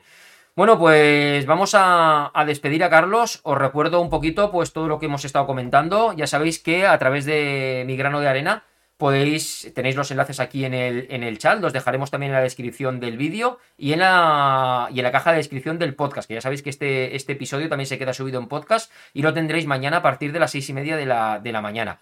Si queréis entrar, pues a echar un vistacito, sobre todo también para ayudar tanto a Carlos como, como a Semi, pues oye, siempre, siempre es bienvenido de verdad y volveremos a traer a, a Carlos aquí durante, durante la temporada, que nos vaya comentando, sobre todo antes de que en agosto se pueda ir al Noserman, pues para ver los kilómetros que ha ido metiendo, cómo ha ido evolucionando y, y cómo va todo. Y yo por mi parte, pues Carlos, te deseo también lo mejor con, este, Jorge. con este proyecto y Pues- oye, muchísimas gracias por... Mira, tenemos otra pregunta. A ver, vamos a ponerla, ¿va? No vamos a dejar a Ricardo sin pregunta, que dice que cuántas horas dedicas semanalmente a entrenar y para el triatlón, cómo separas los bloques o cuánto dedicas a cada actividad, correr, nadar y bicicleta. O sea, que cómo te, administras más pues, o menos. Hola Ricardo, gracias por la pregunta. Mira, pues eh, depende un poco del, del bloque de la temporada en el que nos encontremos. Pues el nivel de carga semanal pues viene a ser entre, entre 10 horas o y recuerdo sobre todo la época de julio y agosto que estábamos entrenando para el Hispamana y sí que cargábamos 20, 22, 23 horas a la semana. Ujú. Pero normalmente eh, ahora suelo hacer pues entre 12 y 15 horas en estos primeros meses. Ah, por bloques vengo a hacer unas 3, rara, rara semana hago 4 sesiones de natación, normalmente hago 2 o 3 sesiones a la semana de natación de una hora.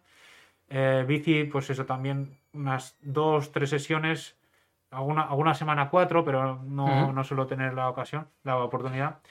Eh, y de correr, la verdad que correr, intento correr lo menos posible, pero cuando salimos a correr, Ujú. hacer entrenamientos de, de calidad, ya sea de, de cuestas o de series o de farlex, pero intento ev- evitar un poco lo, lo que dicen, ¿no? Kilómetros basura, ¿no? Pues si tu ritmo de carreras es correr a 4.30, pues a menos que sea una carrera eh, regenerativa, pues no salir a correr a, a 5, ¿no? Quiero decir que eh, salir a correr, hacer trabajo intenso, trabajo a umbral, trabajo de verdad, y cuantos menos kilómetros podamos hacer corriendo, yo creo que me- mejor para evitar lesiones. Lo que pasa es que el tema, el tema de los entrenamientos, es verdad, la que lo dices eso de, entre comillas, los kilómetros basuras.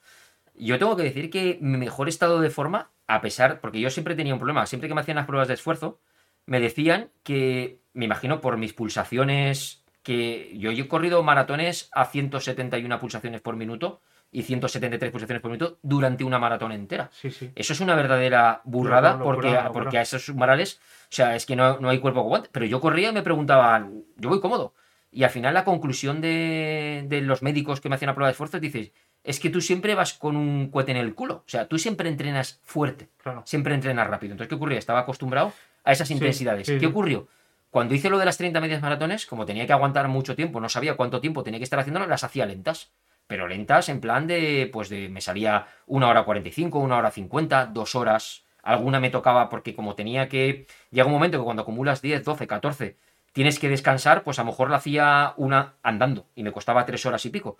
¿Te puedes creer que haciendo esos entrenamientos Es lentos durante mejor- un mes fue mi mejor estado de forma Claro, físico pero- que tuve en el año 2018?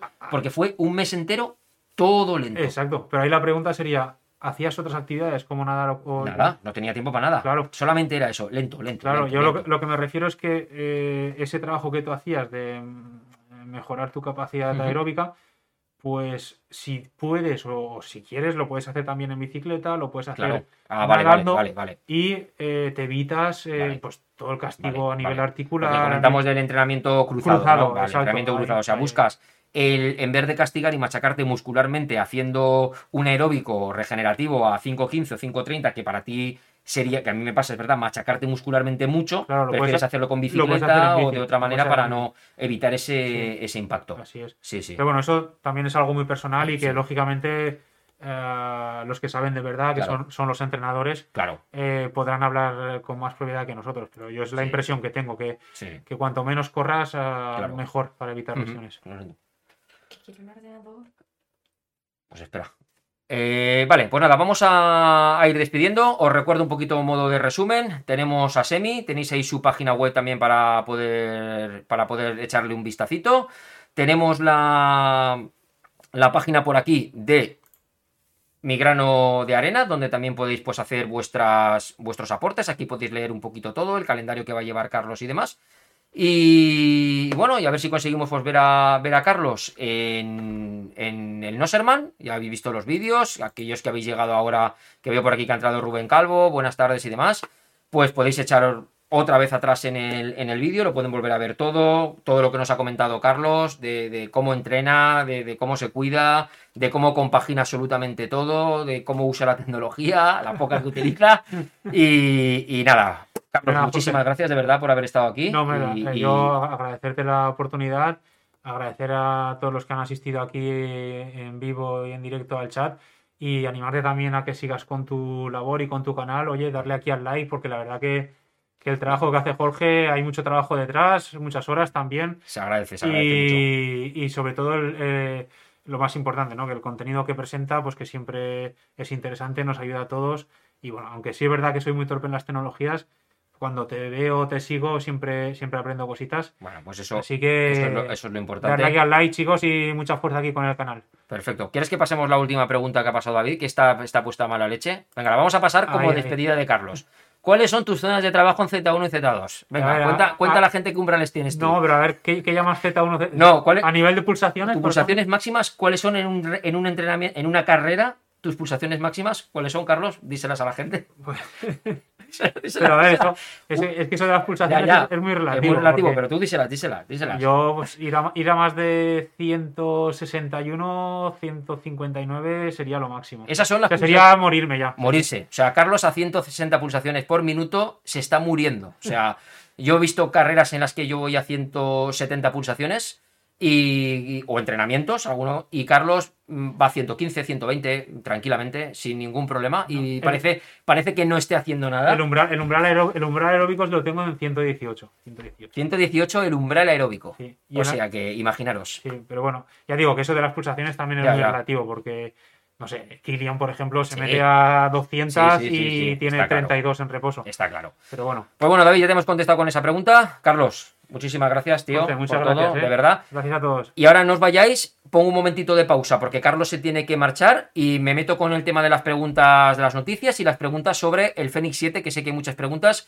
y lo estáis esperando. Así que nada, eh, una pausa un segundito y enseguida estoy aquí con vosotros. Así que no os vayáis. Hasta, Hasta ahora. luego, gracias a todos. Bueno, pues ya, ya estoy por aquí. Ya hemos despedido a, a Carlos, que tenía un poquito de prisa. Voy a bajar un poquito el volumen, que ahora estoy más cerca del micrófono. Y bueno, ¿qué os ha parecido? El grandísimo Carlos Nebot. Gran persona, sobre todo, de verdad que, es, un, es un grande. Y, y si pudierais, yo, algunas de las personas que estáis en el chat lo, lo conocéis personalmente y, y de verdad que, que es un tío muy a seguir en todo lo que hace, súper meticuloso con todo, lo mira absolutamente todo Y es curioso como, fijaros, se pueden llegar a obtener unos rendimientos deportivos extraordinarios sin necesidad tampoco de tanta tecnología ni volverse loco por, por los gadgets ni nada de nada. Él se centra mucho, mucho foco en, en entrenar, entrenar, entrenar, en atender a la familia y, y, bueno, hay gente que es así, vive, vive para eso, es lo que le gusta, muy respetuoso con el tema de, de comidas. Y, la verdad que, muy bien. Bueno, pues nada, vamos ahora un poco más a entrar en el contenido del café con Bifinisher habitual. Simplemente dos noticias, ¿vale? Dos noticias para comentar la recomendación literaria y si queréis pues me dejáis alguna pregunta hablando de, de Garmin, ya que como hoy está lloviendo fuera, hace frío y, y, eso, pues no voy a, no voy a salir. Entonces podemos alargarlo si queréis un, un poquitín más y, y ya está. Voy a quitar por aquí ya estos banners. Y bueno, eh, noticias, ¿qué tenemos por aquí? Pues mira, eh, una noticia muy chula en la que, lo voy a poner por aquí en el ordenador, la Canfran Canfran presenta su precandidatura para el Mundial 2023. La prueba alto aragonesa lo ha anunciado este miércoles durante, durante un acto celebrado en Fitur. Ya sabéis que esta semana se ha estado celebrando la feria de Fitur ahí en Madrid. Y bueno, pues se ve que se ha, se ha presentado esta prueba en la que, bueno, me imagino cómo no, porque pone que Luis Alberto ha estado apoyando la candidatura. Así que que venga un campeonato del mundo a una prueba como la Canfran Canfran con el nivel técnico que tiene y todo eso, pues puede ser, puede ser realmente espectacular. Aquí, bueno, pues nos habla la noticia, 15 años de historia de la prueba, etcétera, etcétera. Así que muy bien. Y otra noticia que me ha chocado esta, esta semana, ya os digo que no había muchas noticias, no, me imagino que ha sido todo, porque todas las noticias que he estado viendo han sido eclipsadas por la presentación del Fenix 7, es que en Planeta Triatlón nos hablan de que Kipchoge podría correr el maratón de Tokio si le dejan entrar en el país. ¿Vale? Por fin se ha desvelado la incógnita en la que sabemos cuándo va a regresar el Kipchoge a la competición y si las circunstancias lo permiten y le dejan entrar en el país, el próximo 6 de marzo podría hacerlo en el maratón de Tokio. Yo tengo muchas ganas de volver a ver a Kipchoge en competición, a ver de, de lo que es capaz, a ver si por fin podemos romper oficialmente esa barrera de, de las dos horas en una maratón oficial. Y, y vamos a ver de, de lo que puede ser de lo que puede ser capaz. Así que vamos a ver, no sé qué problema. No he leído la noticia a fondo, ¿vale? Para ver qué problemas puede tener para entrar o no entrar. Pero bueno, en caso de que si entra y compite, pues, pues la verdad que, que fenomenal. Y vamos, eh, aquí os quería dejar con el tema de hoy de la de lo que hablamos siempre. La voy a adelantar y luego ya os contesto preguntas sobre Fénix, que hay algunas que me deja por ahí arriba. Del tema de la recomendación literaria. Hoy no quiero daros una recomendación literaria como tal, porque tengo una que os llegará, pero sigo leyéndolo. Ya sabéis que es el, el libro de Nacho Martínez. Y me parece un libro espectacular. Ya lo hablaremos de él un poquito más adelante. Pero hoy eh, mis compañeros en el grupo privado de Telegram, no recuerdo quién fue, pero compartieron una, una entrevista, unas declaraciones a, a Eugeni Rosselló, que ha corrido la Montane Spin Race. Para quien no sepa quién es esta carrera, es una carrera que se desarrolla en, en Reino Unido en enero con un total de 431 kilómetros y en esos 431 kilómetros, aquí lo dice, solamente hay 5 puntos de habituallamiento. 5 puntos de habituallamiento. Es una carrera de supervivencia.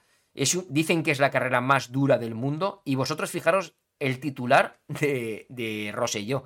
Iba fuerte y en una hora se giró todo. Empecé a hablar con los árboles y a delirar. Me lo he leído entero. Me he leído entero todo esto, cómo ha sido su experiencia desde que llegó, el problema que tuvo golpeándose en la espinilla, que creía que se iba a tener que retirar. Y de verdad que hoy os tengo que recomendar, os voy a poner el enlace aquí, para que eh, lo veáis. Este es el de Carlos, que se ve que no lo había dado también, para que seáis el de las le sigáis en las comidas. Y este es el de la recomendación literaria de hoy. De verdad que merece la pena echarle un vistacito, porque aquí os cuenta un poco para fijaros cómo es esta carrera, o sea... Y bueno, mmm, para que os hagáis una idea, ¿eh? Es espectacular y yo creo que son de estas cosas que, motivan cuando, cuando las leemos. Así que esta hoy es mi recomendación literaria. Y ahora ya vamos con, con preguntas, con preguntas de, del Fénix, a ver si tenéis alguna. Si tenéis alguna, alguna dudita, voy a subirme para arriba. Y si no, pues nada, iremos despidiendo el, el café. A ver cómo funciona esto. Y vamos a ver. Dice Chamba, dice, el martes me llega el nuevo Garmin Epix. No sabía si comprar el Fenix 7 o el Epix. Y al final me he decantado por el Epix. 1.200 euros me han sableado. Bueno, pero porque habrás cogido versión titanio, cristal de zafiro y correa de titanio, de piel y todas estas historias que suelen acompañar. Porque su precio oficial es de 899 euros. Ya sabéis que el Epix es del mismo tamaño de pantalla que el Fenix 7. Y. Y. Y cambia sobre todo lo que es el tema de la, la pantalla AMOLED que lleva, que lleva el Epix. ¿El perro quiere salir? Esperad un segundo que voy a. ¿El perro que quiere salir? Ven, Thor, ven. Ven aquí.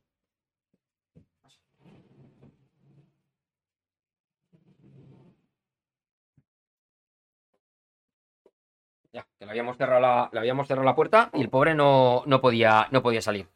Pues nada, disfruta mucho el, el reloj, que, que, merece, yo creo que merece mucho la pena. Yo esperando a ver si, si Garmin me manda uno y podemos empezar con, con los vídeos, con las reviews y explicaros pues un montón de dudas que me habéis hecho llegar, que os he ido respondiendo y tal, pero que son cositas que, que quiero, que quiero probar.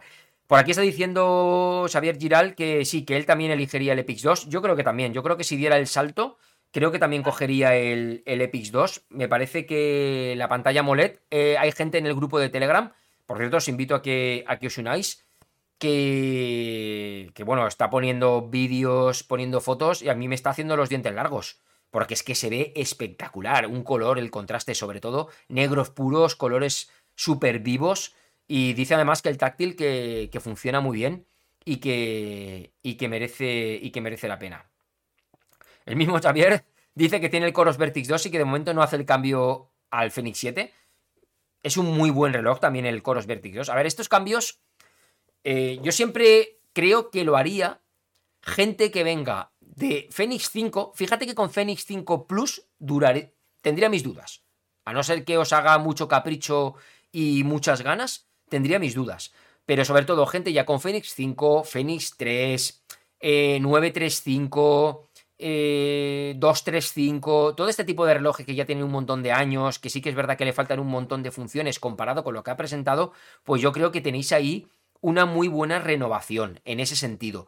Entonces, yo ahí sí quedaría el salto. Relojes, evidentemente, de un Fenix 6, o sea, 6 Pro, 6X, eh, Coros Vertix 2 en este caso, incluso si viniéramos de otras marcas, Polar Vantage V2, si sois corredores de asfalto, yo no lo cambiaría a un Fénix, porque en asfalto un Vantage V2 cumple muy bien.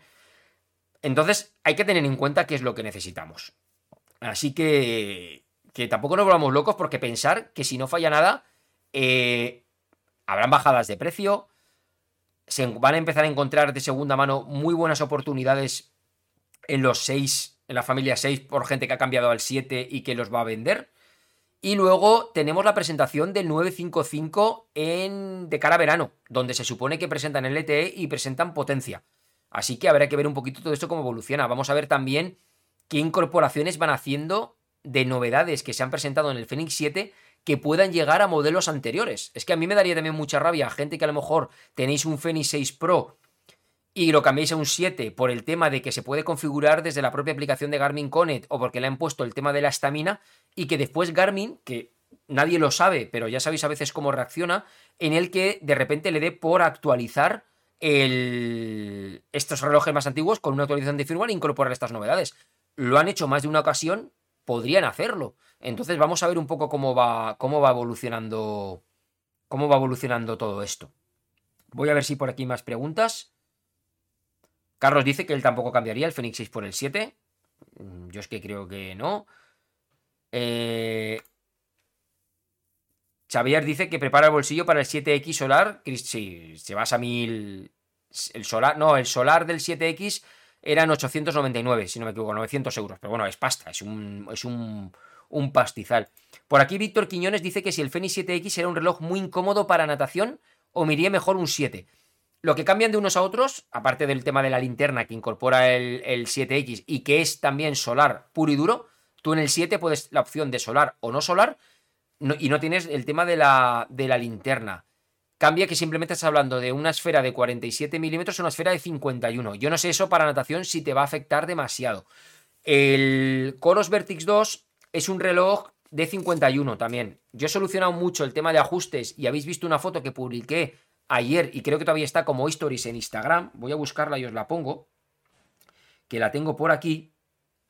Y vais a ver simplemente con una pequeña correita cómo cambia el tema.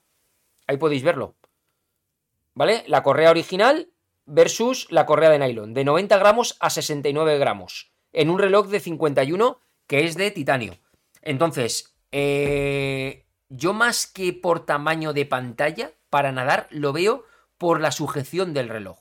Las correas de silicona que suelen traer bailan mucho más que el ajuste que le damos a un reloj con las correas estas de, de velcro. Y aparte que con la correa de velcro lo que vamos a conseguir también es que vaya mucho mejor asentado el reloj para el tema de las pulsaciones en, en la muñeca y vamos a poder subirnoslo más si no necesitamos ya apretarlo para que funcione mejor. Entonces, si quieres nadar bien, que no te sea incómodo, 945 o futuro 955, en caso de que tengas que comprar un reloj. Porque nadando, pues no son lo mejor por, por, por lo voluminosos que son, por lo pesados, por lo tamaño y demás. Por aquí el, grande, el gran Leo me dice que le encanta el formato. Muchísimas gracias, Leo, por haberte pasado. De verdad que para mí es un- un- una satisfacción y un orgullo el haber tenido a alguien como tú, con tantísima gente en, tu canal, que te hayas pasado por aquí. Muchísimas gracias de verdad por, por tu presencia un ratito. Eh, a ver, voy a seguir, a seguir mirando preguntas. Ya me bajo hacia abajo porque todo esto es lo que hemos estado hablando de Carlos. Y bueno, vamos a ver por aquí. eh, vamos a ver por aquí qué dicen. Corbe dice, buenas tardes desde el Caribe europeo. Ah, Corbe, que está, está en, las Islas Canarias. Os veo en diferido cuando pueda. A por todas, titanes. Jorge, me uno a, algún entreno nada más que salva me dé el visto bueno. Pues claro que sí. Por aquí también nos estaban comentando. Antes he leído de que queríais que trajéramos a, a Salva a, como, como para entrevistarle. Pues sí, no, sé, no la veo ahora, la he perdido la pregunta, pero lo traeremos, le traeremos aquí a Salva, por supuesto, por supuesto que sí. Xavier dice que a ver si me llega el nuevo 7 y hacemos unos vídeos. Yo tengo muchísimas, muchísimas ganas. Ya tengo hablado con una persona que lo tiene. Y si Garmin no me lo envía, me lo, va, me lo van a dejar. Y además haremos promociones si queréis con ellos, que os harán algún regalito. Y todo este tipo de, cosas.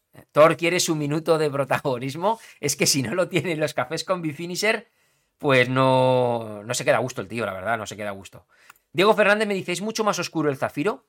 El solar son todos titanio. No sé si merecerá la pena ya meterme en 900 por 32 gigas y multivan. Vale, a ver, vamos a aclarar. Si el solar, si el zafiro es más oscuro o no, no lo sé.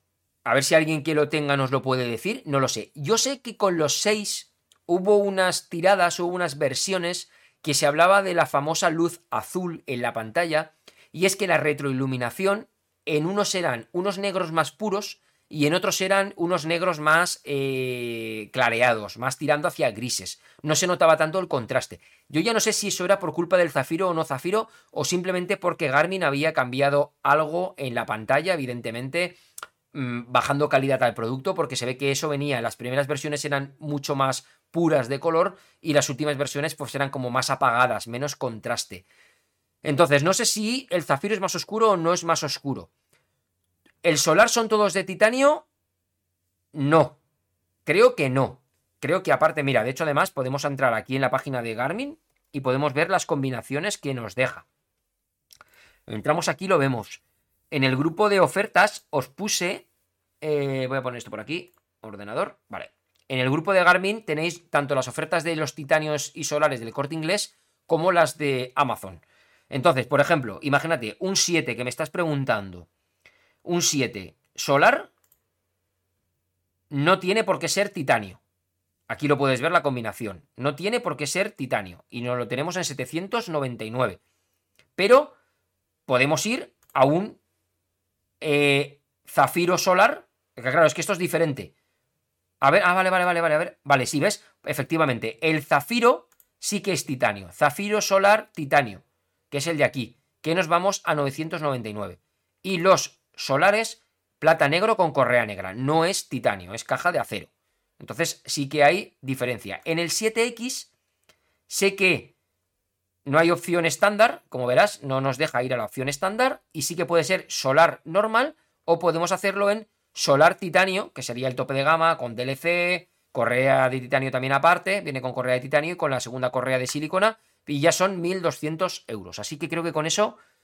Eh, luego lo que sí que es verdad, cuidadito con una cosa, porque estuve viendo el tema de el chip de doble frecuencia, ya sabéis, el GNSS, este chip de doble frecuencia que tiene un rebote y que va a ser más preciso en zonas boscosas, en zonas de barrancos y todo este tipo de cosas, pues ese chip, esa, esa doble frecuencia en el sistema de GPS solamente está disponible en las versiones titanio.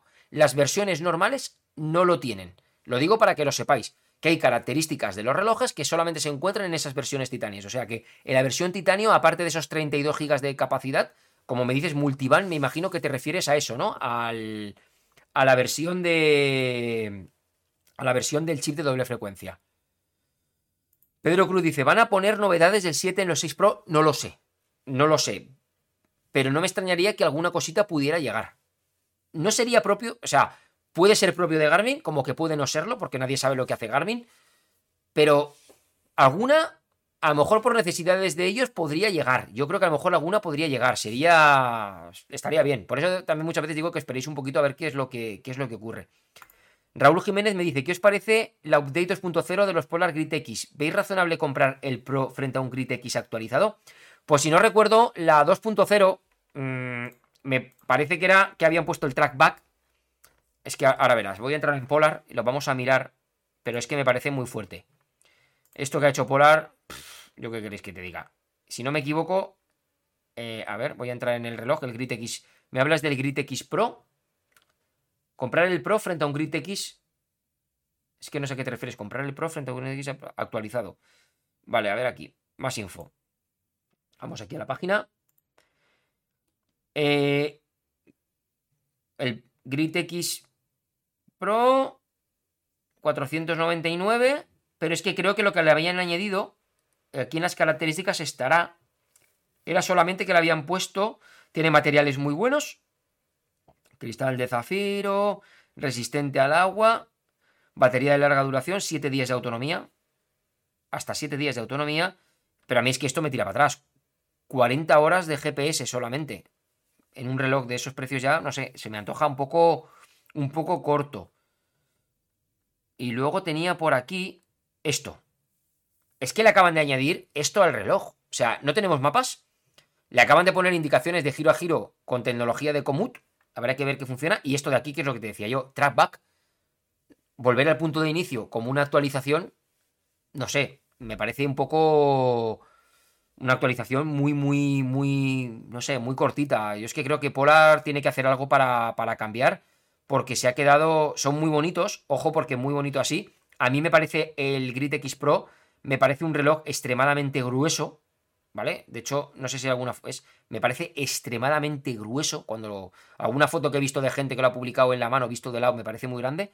Pero bueno, tu pregunta ¿qué era que si que qué me parece el update, pues a mí me parece un update muy muy muy muy cortito. Me parece un update muy muy cortito, la verdad.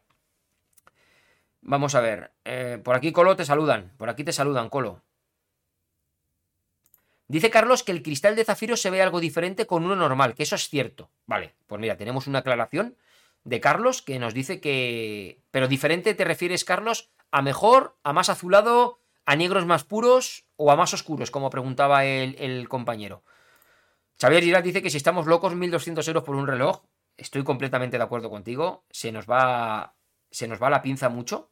Se nos va mucho la pinza. Raúl dice que el Grid X lo han actualizado eh, vía firmware. Sí, sí, es este update que han hecho. Pero es que le añadieron. Yo es que tengo por ahí el correo. A ver si lo encuentro. Y lo veis en primicia cuando me llegó. Espera, te tengo aquí, que me llegan de Esther. Y vais a ver actualización. Aquí la tengo. Eh, A ver cómo os lo pongo esto.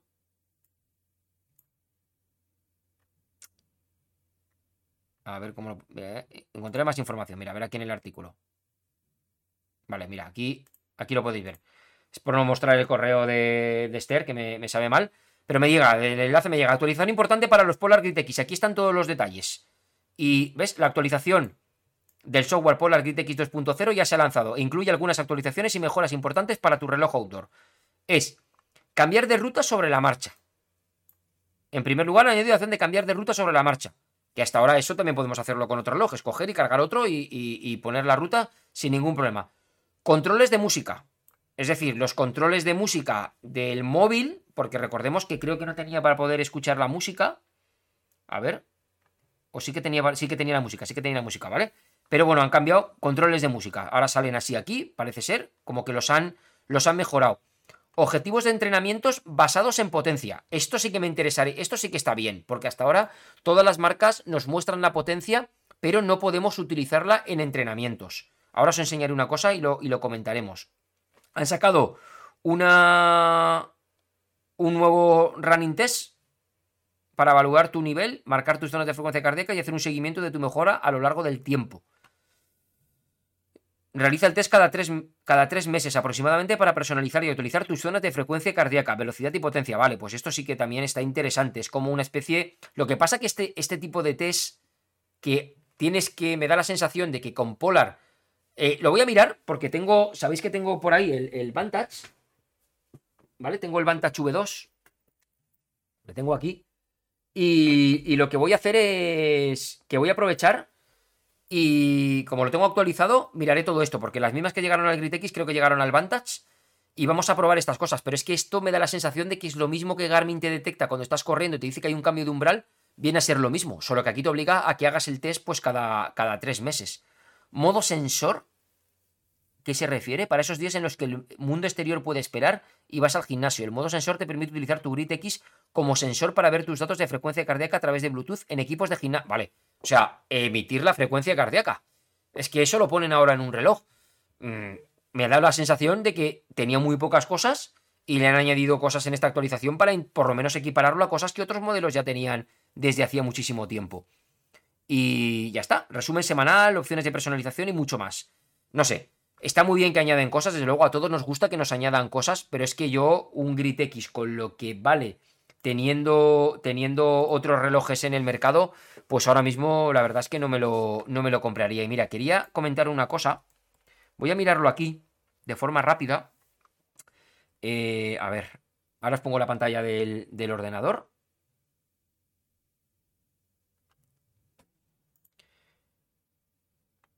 A ver, que entro aquí un segundito. Y... Y ya no iremos haciendo esto mucho más largo. Cuando yo me venía aquí... A ver, ¿dónde estoy? Un segundo, ¿eh? Aquí. Quiero mirar, mira, os comparto la pantalla. Estoy con el Training Hub de, de Coros. Y yo, por ejemplo, si me quería un entrenamiento, quiero mirar el tema de la potencia. A ver si nos deja, por ejemplo, carrera a pie, ¿vale? Calentamiento, mismamente. Y a ver si me deja. A ver, ¿qué me está haciendo aquí? Espera, room, vale, aquí. ¿Qué pasa aquí? Ah, vale, aerobic power. A ver.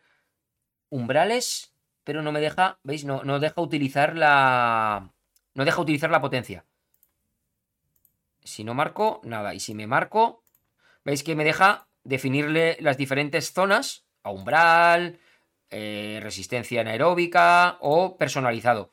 Pero no nos deja utilizar la potencia, con lo cual también solamente la podemos visualizar. Y eso es algo que comentan que en Polar habían puesto, que es lo que estaba aquí.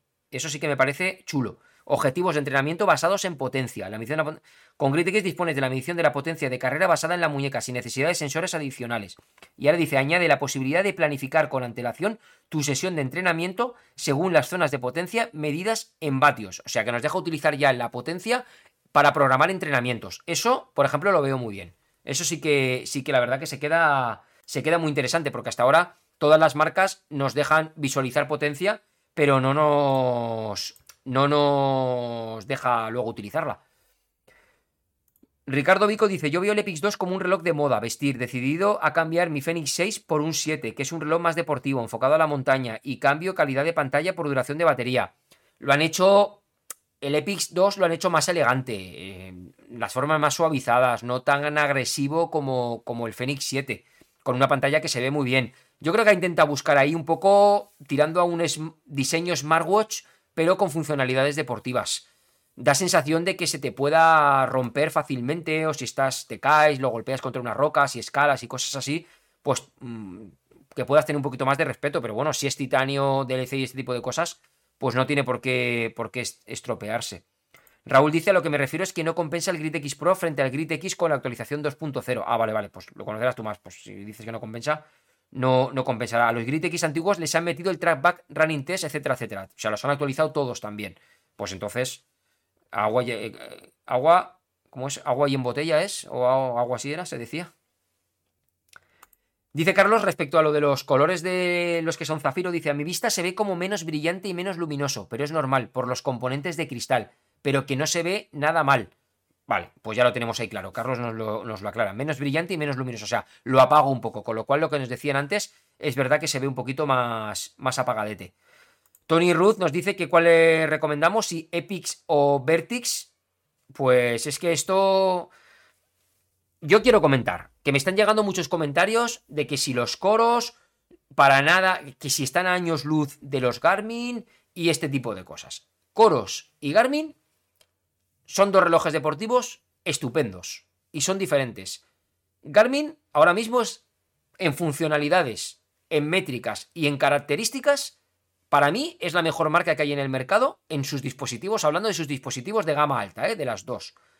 Coros, con el tiempo que lleva en el mercado, se ha posicionado muy bien. Para mí ya está por encima de Sunto y de Polar, por supuesto. Ahí no me cabe ninguna duda.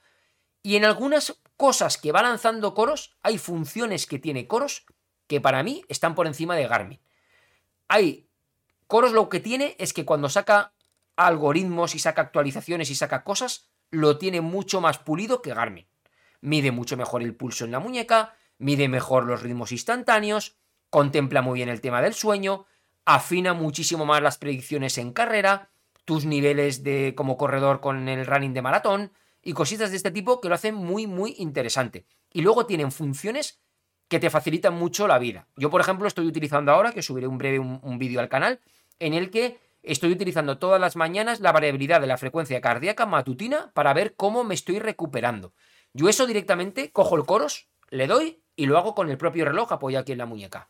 Pero eh, Garmin lo tiene también, pero me obliga a utilizar una cinta de pecho y encima tiene que ser de su marca. No me valen otras marcas, no me vale ni el, ni el Veritisense, ni me vale la Copo, ni nada. Tiene que ser una cinta y de su marca. A mí que quiero, pues para hacer ese tipo de cosas, levantarme por la mañana, irme a buscar la cinta, tener que ponérmela y hacer la medición, pues no se me antoja una cosa que sea cómoda, comparado como lo tiene solucionado Vertix, ¿vale? En este caso, Coros. Entonces, creo que Coros tampoco persigue la guerra contra Garmin. Ellos van a su rollo. Ellos se quieren centrar en un reloj puramente deportivo muy, muy competente, haciendo las cosas bien y ya está. Y se olvida de Garmin. Puede demostrar que también, aunque parezca de que su precio no baja ni nada de nada, 699 euros que te vale este reloj, pues es dinero, pero hay que pensar que estamos hablando de la versión de titanio. Es que, es que titanio en Garmin ya nos vamos a los 900 o más. Entonces, todo ese tipo de cosas hay que tenerlo, hay que tenerlo en cuenta. Entonces, yo a nivel deportivo ahora mismo estoy valorando mucho la precisión en la información, los resúmenes de actividad que te da Coros son simplemente espectaculares, el poder tener la potencia integrada de la muñeca y que funciona muy bien es espectacular. Y más cosas que van a ir llegando que nos está habituando Coros, como hice en el último vídeo que os expliqué, en el que cada mes se están presentando novedades y cosas. Yo ya estoy trabajando con versiones beta de futuras actualizaciones que saldrán y ya estamos probándolas y cositas así. Sacaron también todo el tema del Coros Training Hub completamente gratuito, como si fuera un Training Peaks, que además 100% compatible y bidireccional con Training Peaks y otras plataformas. O sea, es que lo que hacen lo están haciendo muy bien. Pero eso no significa que Garmin mm, sea mejor reloj en cuanto a, a cosas. Tiene pagos NFC, tiene la música sincronizada por Spotify. A mí, por ejemplo, el tema de la música no me preocupa mucho porque Yo me he puesto aquí canciones de dos horas de duración eh, de esas que me bajo de YouTube, de música épica que escucho yo, las tengo ahí puestas y es la que utilizo siempre cuando estoy corriendo y ya está. Aunque otras veces, como salgo muchas veces con el móvil puesto, que me pillé el móvil este más pequeñito, pues la música la llevo directamente de aquí y no la llevo utilizando la del, del reloj.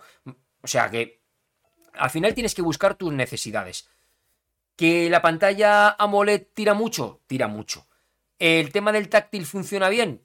Yo en coros es algo que me ha gustado. Yo en el 945 no tengo pantalla táctil, aquí me acostumbro a funcionar con una pantalla táctil y con la ruedecita del zoom y es una interfaz que funciona muy muy cómodo y funciona muy bien. Entonces son funcionalidades que, que son súper interesantes y que, y que bueno, que, que, al final tienes que ser tú el que, tomes, el que tomes la última decisión y la última palabra.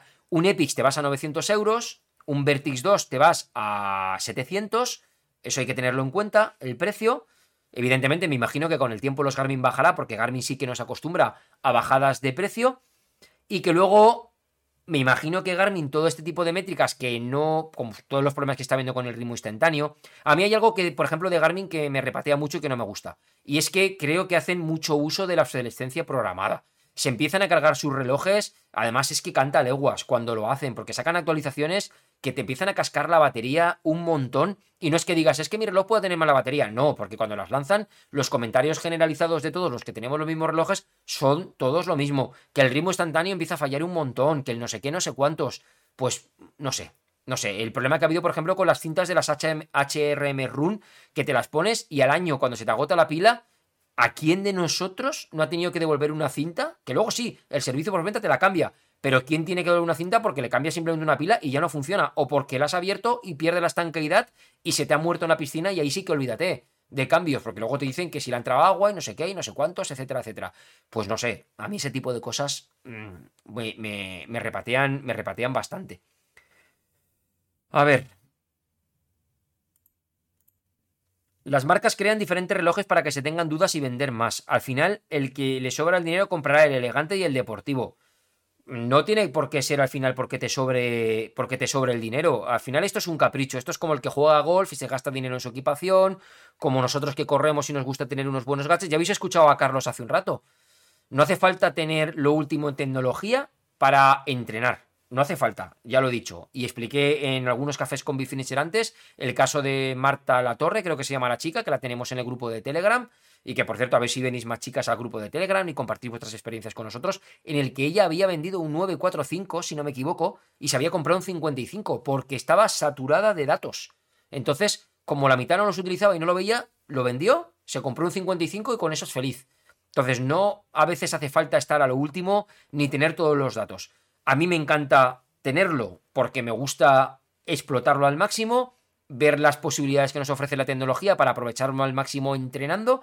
Estoy seguro que si una persona como Carlos utilizara más tecnología en sus entrenamientos, que ya os ha dicho pues que hasta, hasta ahora entrenaba por sensaciones, ahora empieza a utilizar pues lo que le marcan aquí en los entrenamientos y demás, pues estoy seguro que si ya va, iría mucho más, porque evidentemente todo este tipo de cosas ayudan. Al final se trata de ayudarnos, pero que tampoco tenemos que volvernos locos porque cada año, con lo último que salga, tener que estar cambiándola porque nos va a aportar esto, nos va a aportar lo otro. Al final tenemos que aprender a entrenar. Yo creo que es más importante muchas veces invertir dinero en un buen entrenador, disfrutar entrenando. Yo muchas veces que me voy a correr y en tiradas me olvido del reloj, me da igual, ni lo miro.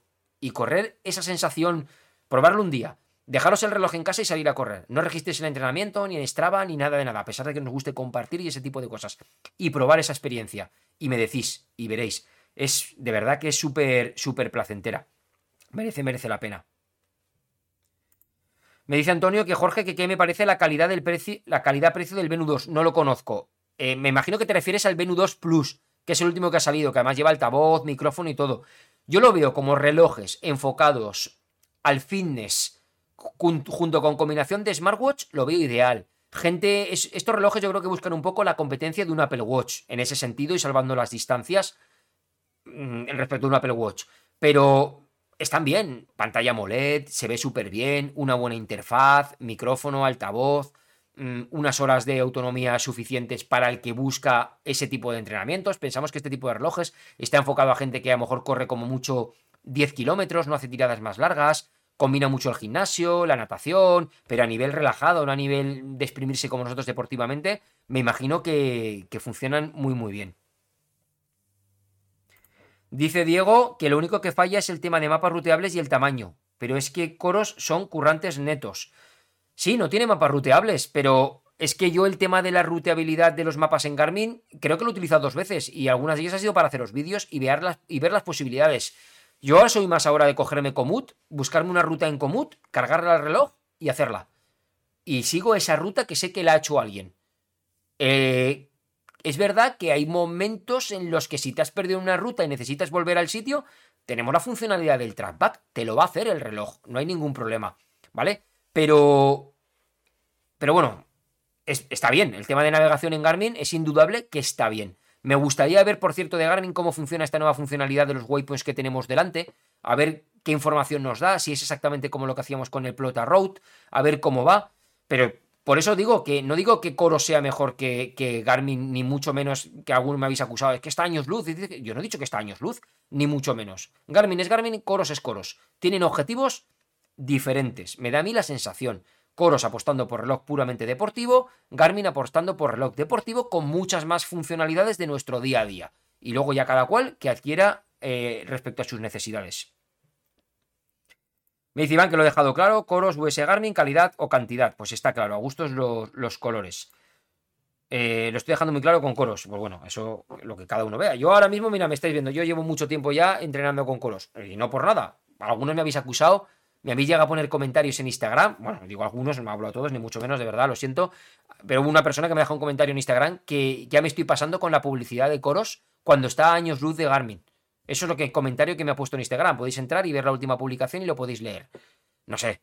Eh, ni Coros me paga para hacer publicidad, ni la hago por hacerla, porque habéis visto que yo, el que habitualmente me sigue, lo he hecho con Polar, lo he hecho con Garmin, lo hago con Coros, y lo que intento siempre es mostraros lo mejor de cada dispositivo o lo que más me está gustando. Esta persona me lo ha dejado en el comentario del último reel que subí, en el que estoy con la ruedecita pasando toda la información que nos muestra el reloj al terminar. Pero es que me he encontrado con comentarios de gente como Gerardo Ran, que muchos le conoceréis, que corre el tío que se las pela, en el que ha dicho, joder, qué pedazo información que te da el reloj. Para ver eso, en Garmin necesitas acudir al móvil. Y es verdad da unos resúmenes coro que son espectaculares. Todo lo nuevo que ha puesto ahora encima en la aplicación es espectacular. Está dando métricas diferentes a las métricas que nos da eh, Garmin. Como todo el tema de lo, de, lo del Running Index y esas cosas que, hemos estado viendo. Y que bueno, sabéis que tenéis vídeos en el canal y que podéis ver esto de aquí. Pues de, de, cómo, de cómo está yendo. Y además es que entras y te explica todo esto de qué va. O sea, es que el que no aprenda, esto Garmin, yo lo siento, pero esto Garmin no lo tiene. El Race Predictor. ¿En qué se basa el Race Predictor? Y todo esto lo podéis traducir y en la propia aplicación de Coros Evolab lo tenéis traducido y al castellano. O sea, eh, es espectacular, es espectacular. Bueno, voy a contestar alguna pregunta más y ya vamos a ir despidiendo el, café con mi finisher, que hoy sí que lo hemos hecho largo. Eh, dice Diego, es que en esquí de montaña es una faena perderse. Normalmente un track, si está bien puesto y lo sigues, en cuanto te desvías de ruta, te van a avisar todos los relojes y tienes que volver a la ruta es normal que si te encuentras todo nevado, ahí vienen ya las habilidades de cómo moverse cada uno en montaña.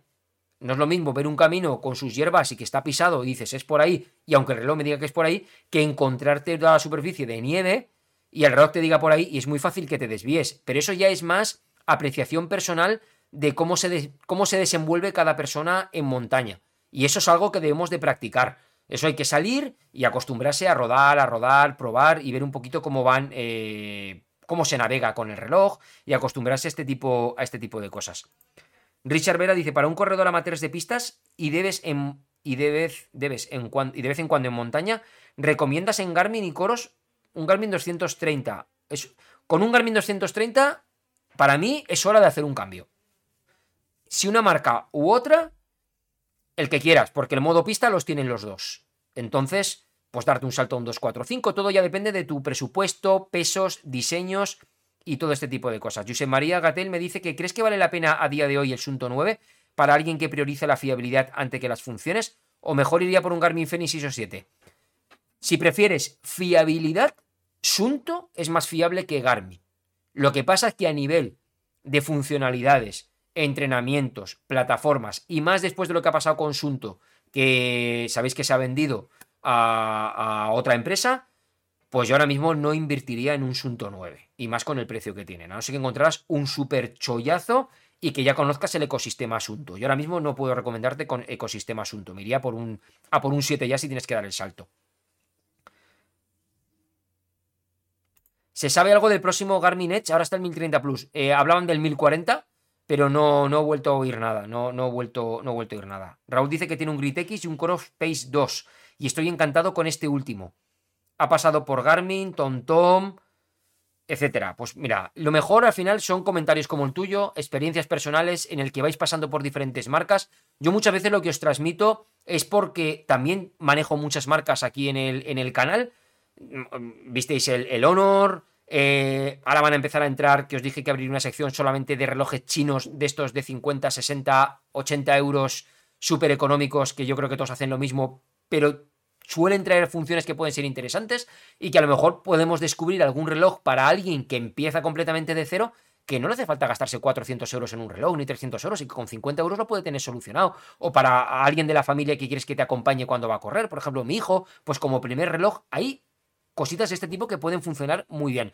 Pero el probar diferentes relojes, y ya no tanto los relojes, sino los ecosistemas de esos relojes, te hace ver y valorar con, con capacidad lo que, lo que tienes entre manos. Y eso, pues, es súper, súper interesante en ese, en ese sentido. Y pues tu comentario te lo agradezco porque, porque veo que has tocado muchas marcas y es así. A mí un Pace 2, yo, para mí porque es pequeñito el Pace 2, porque la pantalla es pequeñita, pequeñita, pero me parece un pepino por 199 euros ese reloj. Es impresionante. Es impresionante todo lo que tiene.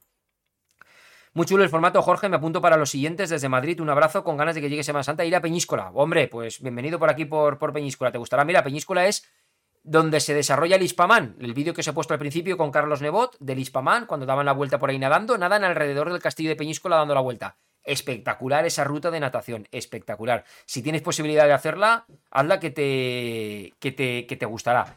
Y bueno, una pregunta más de Iván Israel y ya vamos despidiendo. Dice, los que te seguimos sabemos quién nos quiere decir lo mejor de cada marca y eres objetivo. Después, cada uno. Uy, va. Ey, mirad lo que me han traído. Porque me imagino que será como. como.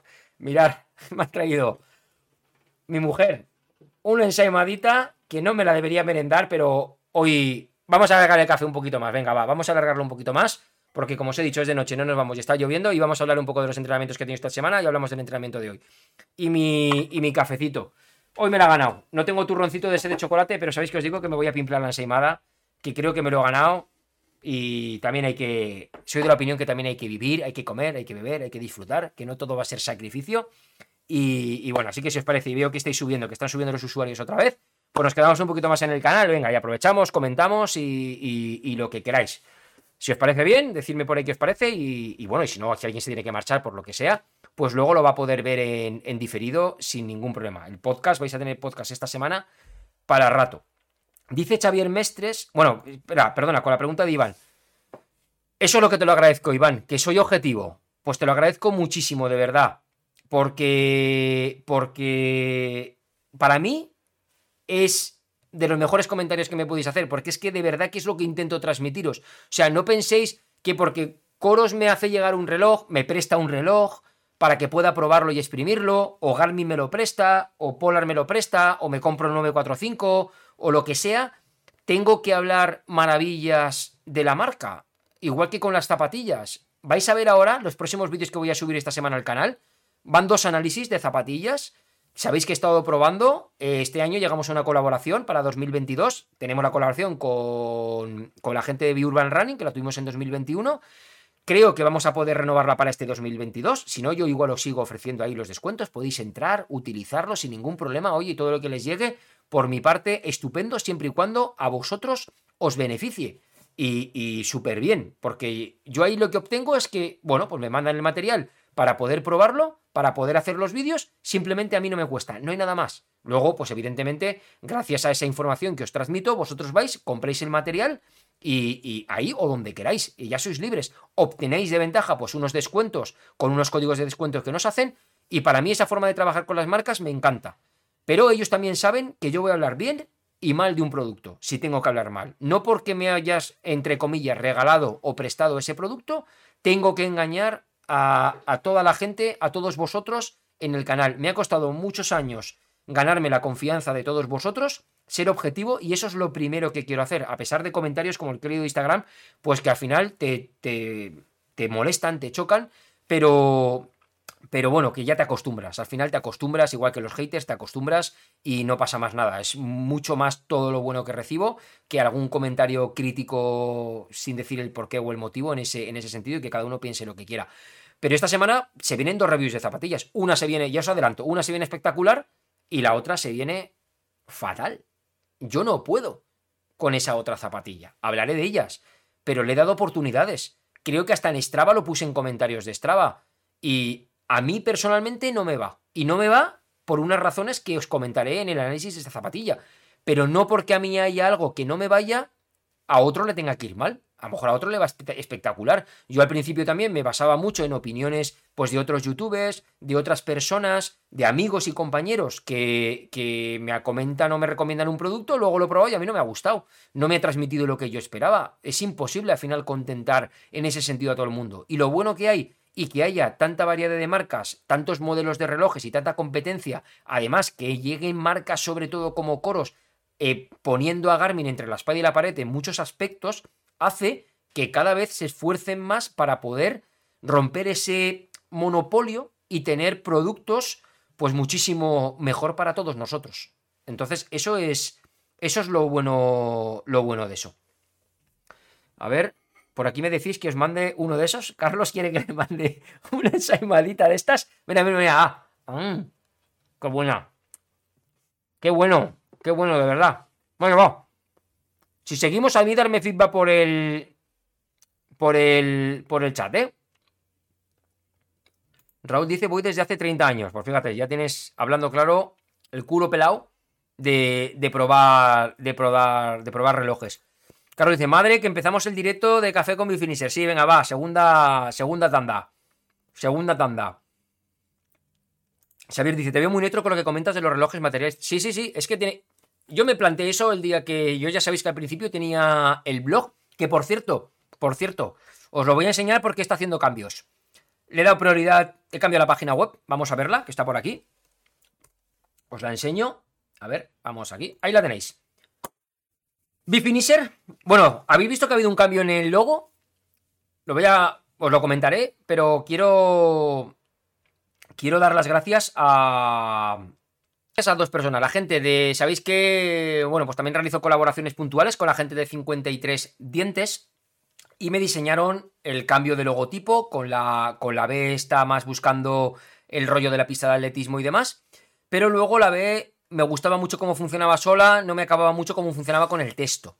Así que le pedí a una persona, grandísimo diseñador, que está aquí en Burriana, lo vais a ver aquí, que es Roger Félix, no sé si llegaréis a verlo ahí, el que él se dedica pues más a tema de de recolocar, reposicionar y cosas así dentro de lo que es la imagen corporativa, dentro de lo que son los logotipos y me hizo pues una recolocación en diferentes versiones del logo de Bifinisher, de la parte de texto, yo le dije que quería mantener la B, y bueno, pues aquí está el resultado. Me estuvo explicando conceptos de diseño, y eso que estudio diseño industrial, espectacular, me ha gustado mucho, vais a ver diferentes versiones, y como veréis, pues es el... es ahora eh, en el canal, pues bueno, la imagen ya para todo, ¿no? La veis aquí puesto, el logo más grande, creo que ha quedado súper, súper interesante. Y la verdad que ha quedado, ha quedado muy bien. Bueno, pues a raíz de eso he cambiado la página web. Ahora la página web, cuando entráis, eh, os vais a encontrar el menú aquí escondidito, más sencillo, aquí acceso a redes sociales, pero directamente vais a poder entrar ya a los artículos. Directamente a los artículos, porque esto era algo que, que quiero darle caña. Os dije que este año 2022 quería mejorar muchísimo todo, la información, y entonces ahora pues mm, hay artículos evidentemente que son muy antiguos, pero hay artículos, pues bueno, como este que saqué, que cada vez que desarrollo un vídeo, pues ya que aprovecho y tengo que hacer el guion, tengo que estudiarme muchas cosas para que veáis un poco la, el trabajo que hay aquí detrás, pues ahora me dedico a hacer artículos por escritos de esta información, pues clasificados por material, relojes GPS, para que podáis hacer el filtro por, por etiquetas, para que sea más cómodo. Y bueno, pues aquí simplemente explico todo el artículo, el enlace al vídeo y todo el artículo por escrito para aquellos pues que también os gusta leer o queréis consultar en un momento determinado, lo, lo, tenéis aquí también. Entonces aquí están, pues, de la última actualización de firmware que hubo del Coros, basándome en muchas imágenes mías y en imágenes del briefing que nos mandan cuando lanzan las versiones beta explicando las cosas.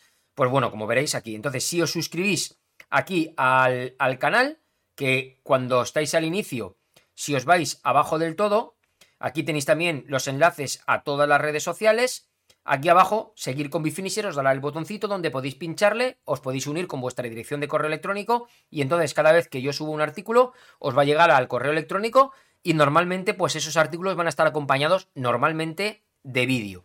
Así que yo creo que ha quedado guay, ha quedado chulo y bueno, luego seguís teniendo lo mismo. Aquí abajo tenéis el buscador por si alguien necesita buscar algo de lo que fuera. Queréis buscar, por ejemplo, algo de lo que he hecho de Iron Man. Le das a Iron Man y te va a buscar pues artículos antiguos que ya tenía en su día, pues de cómo entrenaba la distancia Iron Man. Aquí tenéis mi experiencia en el, en el Pure 226, que es una distancia Iron Man que hice. Más bonito, menos bonito, porque estos ya tienen tiempo, pero aquí, pues cómo viví esa prueba.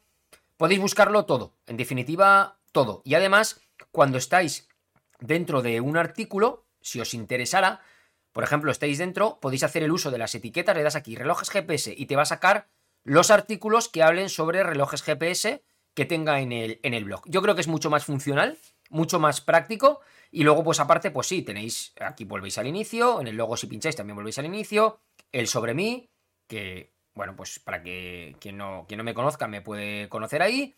El tema de los documentales lo he mantenido, que ya sabéis que es la sección donde recopilo desde el año 2017 para mí lo que son los vídeos más emotivos de mis carreras donde he grabado y he querido transmitir un algo con ellos, con lo que dura cada uno de ellos. Están aquí todos explicados de, cada año. Ojalá ya acabe esta mierda del COVID y podamos volver. El último fue de la maratón de Benasque. Y, podamos, pues bueno, volver a seguir subiendo aquí documentales, retos deportivos y todo, que, creo que merece muchísimo la pena. Hemos mantenido la sección de frases, donde de vez en cuando voy añadiendo frases, frases deportivas aquí. Podéis verlas para motivaros. Estos son todos mis, mis rollos de motivación que, yo me busco la vida y, voy haciendo, lo tenéis, lo tenéis aquí. Y, luego aquí pues enlazáis a la sección de podcast. Pues aquí podéis también entrar a los podcasts que sabéis que están alojados en Anchor, aunque se distribuyen en todas estas plataformas. Apple, Apple Podcast, Breaker, en Cashbox, en Google Podcast, en Overcast, en Pocket Cast, en Radio Public, en Spotify y luego por, por RSS, quien quiera. Y aquí están todos los capítulos que bueno, que podéis ir escuchándolo si alguien necesita y donde mañana aparecerá este pedazo podcast que va a salir porque va a salir, va a salir, la verdad que va a salir larguito, larguito, larguito. Pero bueno, bien. Así que nada, pues con todo el curro este que hay aquí, lo que me faltaría es no ser neutro, no ser objetivo y, y cagarla. Entonces, por ahí no paso. Siempre que haga review, análisis, todo, voy a intentar sacar lo mejor de los dispositivos y ser lo más objetivo y neutro posible respecto a la información que estoy dando tanto en YouTube como ahora en el blog y lo que, y lo que, haga, y lo que haga falta. Gaizka dice...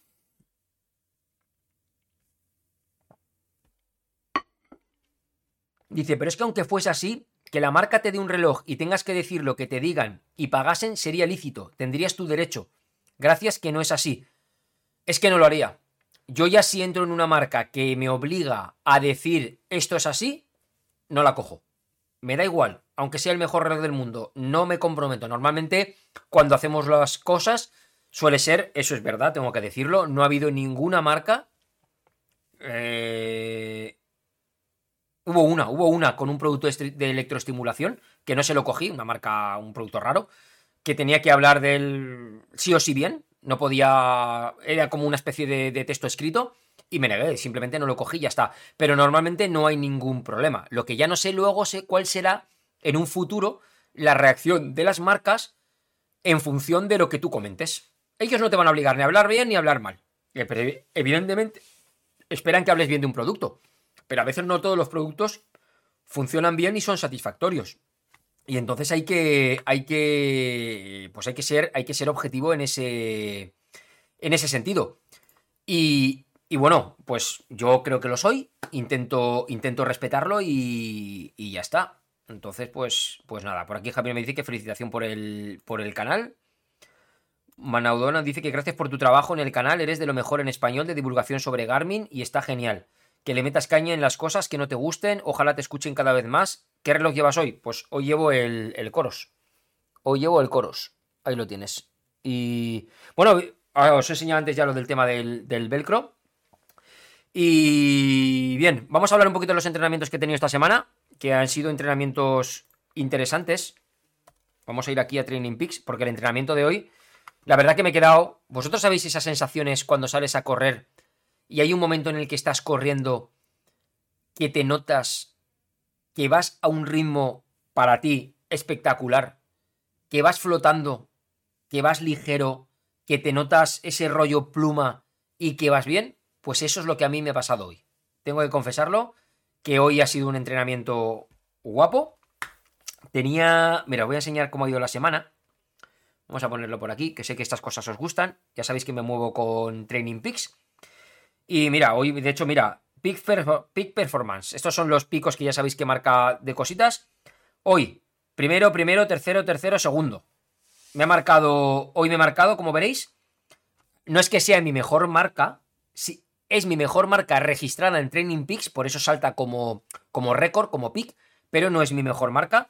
Pero bueno, me, me ha saltado las 5 millas en 32 minutos a 4.04. El 10K me ha saltado hoy en 40.40 a 4.04. Tengo 38 y pico. Creo que si hiciera un 10K exclusivo ya podría, podría bajarlo. Las 10 millas a 4.05 en 1 hora 05.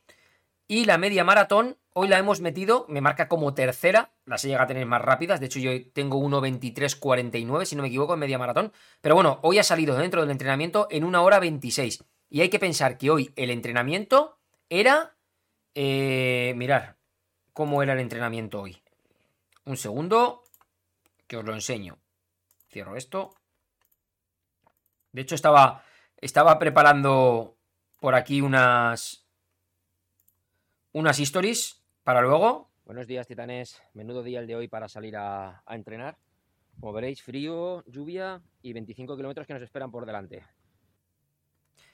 Y bueno, como habéis visto, pues. Pues un entrenamiento pasado por agua completamente. Pero desde que hemos salido hasta que. hasta que hemos terminado. Entonces. Bueno, pues. Quieras que no correr así. A mí no me gusta porque no vas cómodo el ir cerrado con el cortavientos, a pesar de que el que he llevado este de, este de Caldón, de Badit, es muy cómodo porque es muy ligero. Y lo que he llevado es camiseta y manguitos, con lo que consigo que aunque esté lloviendo no se me pegue a, la piel, que esa sensación de que se te pega no me gusta nada, pero es muy ligero y como era una lluvia, que tampoco era una lluvia fuerte, era una lluvia fina, pero esta que es constante, que no para, que al final te acabas chopando, pero es un poco agobiante, ¿no? El ir cerrado, la capucha, todo para, para no mojarte tanto. Me he ido quitando la capucha a ratos y esas cosas, pero no me quería quitar el cortavientos porque como iba muy, muy, muy mojado, tanto de sudor como de agua, y hacía bastante frío, habrían 7 grados, mmm, con la humedad que hay aquí, pues la sensación térmica... Hoy, hoy va, hay un momento en un vídeo, tengo otra historia que voy respirando y me va saliendo el vaho este de la boca, pues si me lo quito me enfrío y se acabó, y estamos caput. Entonces hay que intentar aguantar ya corriendo todo. Y bueno, pues el entrenamiento han salido... Voy a ponerlo aquí. Han salido... El de hoy eran... Vamos a verlo. Calendario, esto es lo que llevo toda la semana. Hay algunos que están en amarillo, eso es porque por tema de descansos en la fuerza y eso, no, no, hagáis caso. Y los que están en rojo es que están hechos, pero no simplemente como son técnicas de running con goma elástica, no están registrados. Simplemente hago los ejercicios, no los registro y ya está, ¿vale? Pero el calendario está cumplido a, raja, a rajatabla. De hecho, aquí no me tocaba caminar y ya sabéis que ayer pues salimos con la familia a hacer un, una caminata en familia de 55 minutos intentando mantener por debajo de 10 minutos 30 el kilómetro mientras caminábamos, que mi mujer ahora pues quiere empezar a hacer deporte y eso, y con los críos pues aprovechamos y nos vamos todos. Pero bueno, el entrenamiento de hoy que era el más fuerte de toda la semana, hemos tenido farles por mitad, tuvimos aquí un 10 por 10.000, este de aquí, que salieron, pues bueno, aquí, a ver si veo cómo se veía, un segundo y os lo enseño, ahí podéis ver el 10 por 10.000 y creo que se pueden ver, aquí era, no, estos son los pics. Y si no, mira. Y si no, lo vemos aquí, que últimamente me aclaro más. Últimamente me aclaro, me aclaro más. No, ¿dónde está aquí? Workout leads. Aquí. El 10 por 10.000 lo tenemos aquí.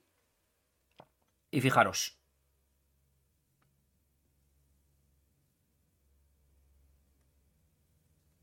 Eh, Xavi, ahora te contesto.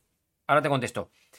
Se me habrá ido la pinza, lo siento. Ahora te contesto enseguida. Vale, eh, aquí tenéis el 10 por 10.000 y bueno, aquí podéis ver eh, cómo ha ido. Pues mira, el primer 10.000 salió a 3, 3.48, el segundo a 3.50, el tercero 3.48, el cuarto salió a 3.48, quinto 3.47, 3.50, 3.45, 3.41, 3.43 y 3.49. Ahí tenéis todos los, todos los 10.000 como salieron, entraron todos, era ritmo submedia maratón. Y, la verdad que súper contento con, con, este, con este entrenamiento. Y luego el de. Tuvimos un Farlek también el día anterior, pero bueno, ese rendito. Y el de hoy, pues fijaros. El de hoy me ha salido. Eran 25 kilómetros. Me ha salido 23-21, pero porque no tenía calentamiento puesto. Y entonces en vez de salir de casa. Uy, ¿qué ha pasado? Vale, ya está, arreglado. Me imagino que será. Será por tema de. Cómo he girado la cámara cuando ha venido Carlos por el cable, pues habrá quedado sin, conexión y no habrá estado cargando la, la, esta. Pero bueno, ya estamos. Ya estamos aquí. Entonces, bueno, pues hoy eran 25 kilómetros, han salido 23-21, pero porque hay kilómetro y medio que no he registrado porque lo he hecho de calentamiento. Entonces, para no alterar dentro de lo que era el ritmo de, de hoy que había que llevar. Pero bueno, fijaros, han salido, pues eso, 23 kilómetros a 406. Tenían que hacerlo entre 4.04, si no me equivoco, y, o 4.05 y 4.14, que era el ritmo de maratón que teóricamente intentaremos llevar en la maratón. Aun estando con lluvia y estando, que lo he hecho con la Endorphin Speed 2, que es una zapatilla que yo os adelanto y lo comento en la review, que resbala, resbala mucho, depende del pavimento, resbala bastante. Pues quieras que no, había zonas en las que cuando llegas a las típicas rotondas, zonas de curvas, tienes que frenarte porque, porque si no, pues eh, te, te, vas al suelo, te abres de piernas literalmente. Así que muy contento con los entrenamientos de, de la semana. A ver por aquí que me comentáis de, de, preguntas. Pedro Cruz me dice que si esta, esa plataforma está en español. ¿A cuál te refieres? ¿A Training Peaks? Comenta, coméntamelo. Y Xavi, que te he dejado ahí, dice, me ibas a contestar y al final no lo has hecho. Te decía que tengo Fenix 3 y me gusta el Epix. ¿Vale la pena el cambio? Sí tú lo vas a notar muchísimo. Desde un Fenix 3, ya sea a un 6, fíjate lo que te digo, a un, 6, o sea, a un 6 Pro o a un 7 o a un Epix, al Epix 2 te refieres, eh, vas a notarlo muchísimo. Tú con un Fenix 3 lo vas a notar. Tú entras dentro del grupo que comenté al principio en el que merece la pena, merece la pena el cambio. Y Salvador, mira, Salva, le tenemos por aquí a Salva, me dice, dale a analizar en el entrenamiento para ver las gráficas del 10 por 10.000. A ver, Vamos a intentarlo, va. Vamos a intentarlo, salva. Analizar el entrenamiento. Eso donde le doy. Lo tengo aquí. Se supone que es... A ver, porque claro, como va con retraso, lo tenemos aquí. Ah, aquí, analizar. Ah, vale, analizar. Ajá, amigo, aquí está. Muy bien. Que, que eh, vale, Pedro, sí, Training Peaks. No, Training Peaks está, está en inglés solamente, me parece. Está solamente en inglés. Sí, aquí las tenemos. Vale, vale, vale, vale. Y entonces ahora, si vamos marcando la 1, que es la de calentamiento, digamos, aquí estaría la 2. Y entonces puedes ver, ah, están todas aquí abajo. Y entonces nos saca aquí, a ver, quito esto. Vale. Y aquí vamos viendo los datos de cada una, ¿no? A ver. Arriba a la derecha. Ah, vale, sí, eso ya. Claro, como lo voy leyendo con retraso. Y aquí se supone que vamos viendo. Es que esto, esto del experto es salva. Salva que le tenéis aquí, Salvador Reula es de SC Training Experience. Mira, es aquí. Es la persona que me entrena y él es el que es un crack con, con, con Training Peaks. Aquí le tenéis. Si queréis información, pues bueno, le podéis contactar, le podéis escribir. Y es un fenómeno. Es un fenómeno porque hoy, mira, Salva, aprovecho para decírtelo. No te lo voy a dejar en comentarios, te lo iba a poner luego en el comentario, porque aquí en Training Peaks podemos, dentro de, de, cada, de cada actividad, ¿vale? Eh, cuando finalizas, aquí hay una parte en la que podemos eh, dejar un, comentario en el, móvil y podemos hablar con el, con el entrenador y, demás historias. Y entonces, pues te iba a poner que estoy súper contento, tío. Súper contento por el, por el rendimiento y por las sensaciones que he tenido hoy, ¿eh? Que he tenido un, unas sensaciones espectaculares corriendo. De hecho, me ha salido. A ver si puedo ver aquí las pulsaciones medias de la, de la actividad. A ver, zonas. Estas son las zonas que he llevado. Pero bueno, en 90 minutos el pic 153. O sea que, que muy bien. Son las zonas, los minutos que hemos estado en cada zona. Fijaros que la zona 5 no la hemos tocado. La zona 4, 22 minutos. Y la mayoría ha sido en Z2. Z2, 48 minutos y Z3, 20 minutos. O sea que ha estado, la verdad que, que muy, muy, muy bien, muy bien. Vale. Bueno, pues, pues nada, eh, si no hay más preguntas, me dice, ¿tienes los, a ver, tienes los entrenos de la semana que viene? Que si quieres, ah, ya los tengo, ah, están preparados, vale, pues mirar, cuando le damos aquí, le damos al, perdonar, aquí, calendario, y ahora bajamos, ah, amigo, aquí está, ¿veis que sale, sale todo, todo en gris? Bueno, pues esto es lo que, para que veáis un poquito cómo funciona esto de Training Peaks. Training Peaks es, tú tienes a, a tu entrenador que se vincula a él cuando le contratas para entrenar con él, con esta persona, utiliza la plataforma, él tiene la parte de entrenadores, nosotros tenemos la parte de atletas. Entonces él evidentemente tiene su gente, pincha en el entrenamiento que tenga que hacer a ese atleta, se comunica contigo y entonces él entra y te pone, ve, evi- evidentemente ve todo lo que ha evolucionado aquí, cómo ha ido tu semana de entrenamiento, y te pone la siguiente semana de entrenamiento. Entonces yo aquí, esto se lo marqué yo, que mañana tengo la tercera dosis de la vacuna, entonces vamos a ver cómo me afecta. Entonces Salva se ha portado, se ha portado bien y me pone antes de la vacuna una horita de acondicionamiento específico. Tres series de 8x10. y Entonces, cuando entramos a un entrenamiento, pues para veáis cómo va. Entras aquí, todo esto es un. Son simplemente. Viene un PDF adjunto en el que si le pinchamos, lo podemos abrir. Bueno, lo guardo. Lo abrimos para que veáis un poquito cómo, cómo funciona. Y aquí veis, pues, cómo es los ejercicios de acondicionamiento específico. Entonces aquí pues me dice que son tres series de cada, de cada ejercicio. Hacemos un ejercicio y pasamos al siguiente, otro ejercicio y pasamos al siguiente, con los estiramientos y un calentamiento previo que te explica aquí. Y aquí podemos ir, pues es lo que yo llevo en el, lo tengo impreso, lo tengo en el, en el móvil y lo, y lo vamos viendo. Así que me has puesto eso antes de la vacuna. Vale, pues lo, lo haremos. Me ha puesto para el martes descanso post vacuna, así vemos cómo me ha reaccionado y tal. Así que bien. Y luego el miércoles me has puesto aquí un 3 por 1500 a- en Z3. Eh, con Salva entrenamos por ritmos con el tema de lo de la, de lo de la BAM. Salva, yo no sé si has llegado ahora o qué, pero mira lo que me estoy comiendo. Ya sé que no debería, pero hoy me lo he ganado, tío. Tengo hambre, me lo ha puesto mi mujer. Y, y me lo como. Un 3 por 1500 Z3 más 500 en Z4. Pues estos, estos son estos bloques que veis aquí. Y aquí abajo normalmente está el detalle de lo que entrenamos. Kilómetro y medio de calentamiento entre 5.13 y 5.27. Y después tengo que repetir un kilómetro y medio entre 3.52 y 4.03. Y el fácil es medio kilómetro entre 5.13 y 5.27. Esas son las recuperaciones. Y lo vamos repitiendo. Que es todo lo que veis ahí. Eso sería ese entrenamiento. Y luego, cuando vengamos de correr, tenemos un core por room. Ejercicios de core. 15 minutitos. Con, con otro PDF que haya junto con eso. El miércoles. Eso el miércoles, vale. El jueves me has puesto prevención de rodillas. Y luego me has puesto, a ver este. W entre umbrales Z1, Z3 más 0,50 V2 Max. Eh, Yo cuando veo la palabra V2 Max escrita en, en un entrenamiento, yo me echo a temblar. Os lo digo de verdad. Aquí él me explica que vamos a hacer un trabajo entre umbrales, VT1, VT2 más Z, V2 Max. Y esto me da miedo. A mí me da miedo bajar aquí. A ver qué me has puesto. Un kilómetro 513, 527. Y luego me pones aquí un kilómetro entre 403, 411. Y a continuación medio kilómetro 352, 357. Y vamos, luego 5.13, 5.27. cua- Vale, y todo esto, por fijaros esto lo importante que es tener un reloj que te vaya diciendo todos estos pasos.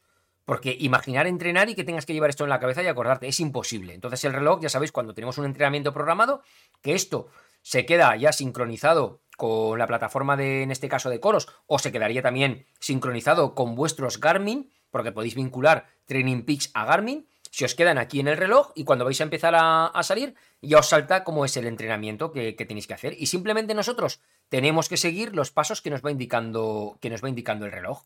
Así que guay. El viernes me has puesto 85 minutos en Z1, una hora 25, ese es bajo. El sábado, día de descanso, ciclismo muy suave. Y el domingo me has puesto test de Gabela, con lo que me gustan a mí los test. Qué maricón. A ver, el test de Gabela 2 por 6000. Hablamos de los ritmos. El primer 6K es a ritmo maratón, el segundo 6K es a tope. Y con ese y con ese test, Salva, con el test de Gabela, ¿qué es lo que vas a intentar obtener? ¿Qué información? Cuéntanos un poquito a ver qué es lo que vas a intentar obtener. Y bueno, esto sería la semana.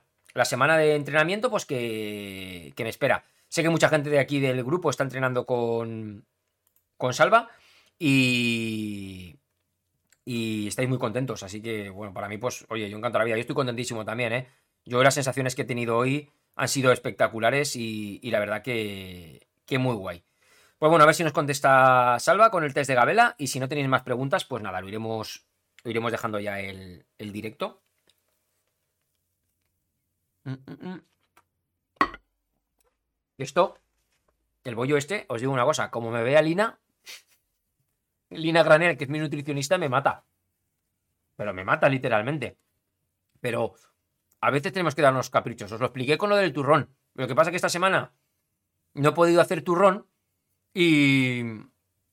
Y, y bueno, pues mira, la semadita porque ha venido, que si no, no lo hubiera cogido. Mi mujer no le voy a decir que no, que hay que tenerlas contentas.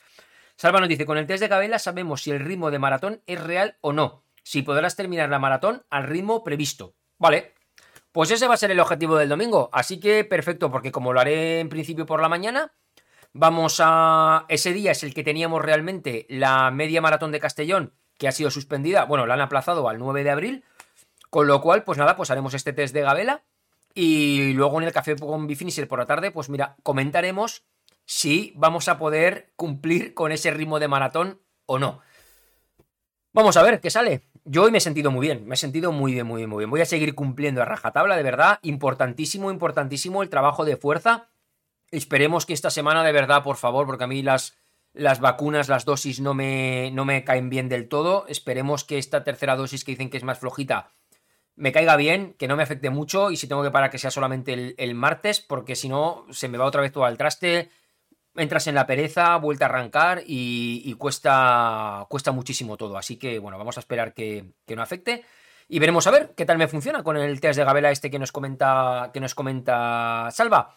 Pues nada, titanes, como veo que no hay más preguntas, muchísimas gracias por, por haber estado en este café con Bifinisher hasta el final.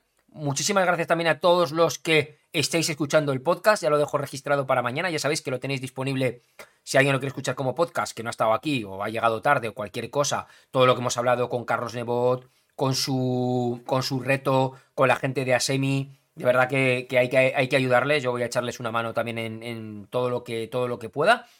Y bueno, pues lo tendréis disponible para poder escucharlo mientras entrenáis o como os apetezca. Acordaros de dejarme el like, por favor, que no cuesta nada. Un comentario si os apetece también de cualquier cosa, lo que sea, que todo eso YouTube ahora el algoritmo, cada X tiempo le da por cambiarlo. Ahora valora los likes, valora los algoritmos, todo este tipo de cosas. Hoy se ha hecho un café con Finir larguísimo, 2 horas 43, pero yo estoy a gusto aquí. Como está lloviendo ahí fuera y hace frío, pues bueno, sé que habéis ido entrando y saliendo, saliendo gente. Y os lo, os lo agradezco, os lo agradezco un montón. Por mi parte nada más, titanes. Nos volvemos a ver con nuevos vídeos esta semana en el canal, que vienen un montón de vídeos súper, súper interesantes. Todo el tema de la... que mirad lo que tengo ahí montado, para que lo veáis de fondo. El pitosto que me ha tocado montar con el tema de la, de la bici. Esto normalmente no, es, no está ahí, pero bueno, me ha tocado, me ha tocado ponerlo para poder hacer pues todo lo que estáis viendo, las fotos que publiqué ayer en Instagram, de todos los relojes, para explicaros la diferencia entre entrenar en Swift, en un simulador, a entrenar con vuestros dispositivos, ya sea Garmin, un Edge, un 945, un Polar Vantage V2 o un Coros, qué información nos da, qué información envían al rodillo, si podemos utilizar un track que hemos descargado de internet, ponerlo en el, en el, en el reloj y el rodillo nos lo representa, un rodillo, siempre hablando de rodillo inteligente, todo este tipo de cosas, lo vamos a, a ir, intentaré reflejaroslo en un, en un vídeo esta semana. Y nada, y a entrenar y como dice Xavier, hasta el próximo café con Bifinisher. Nada más, titanes. Nos vemos y nos aquí en el canal. Hasta próximos vídeos. A otra. Chao, chao.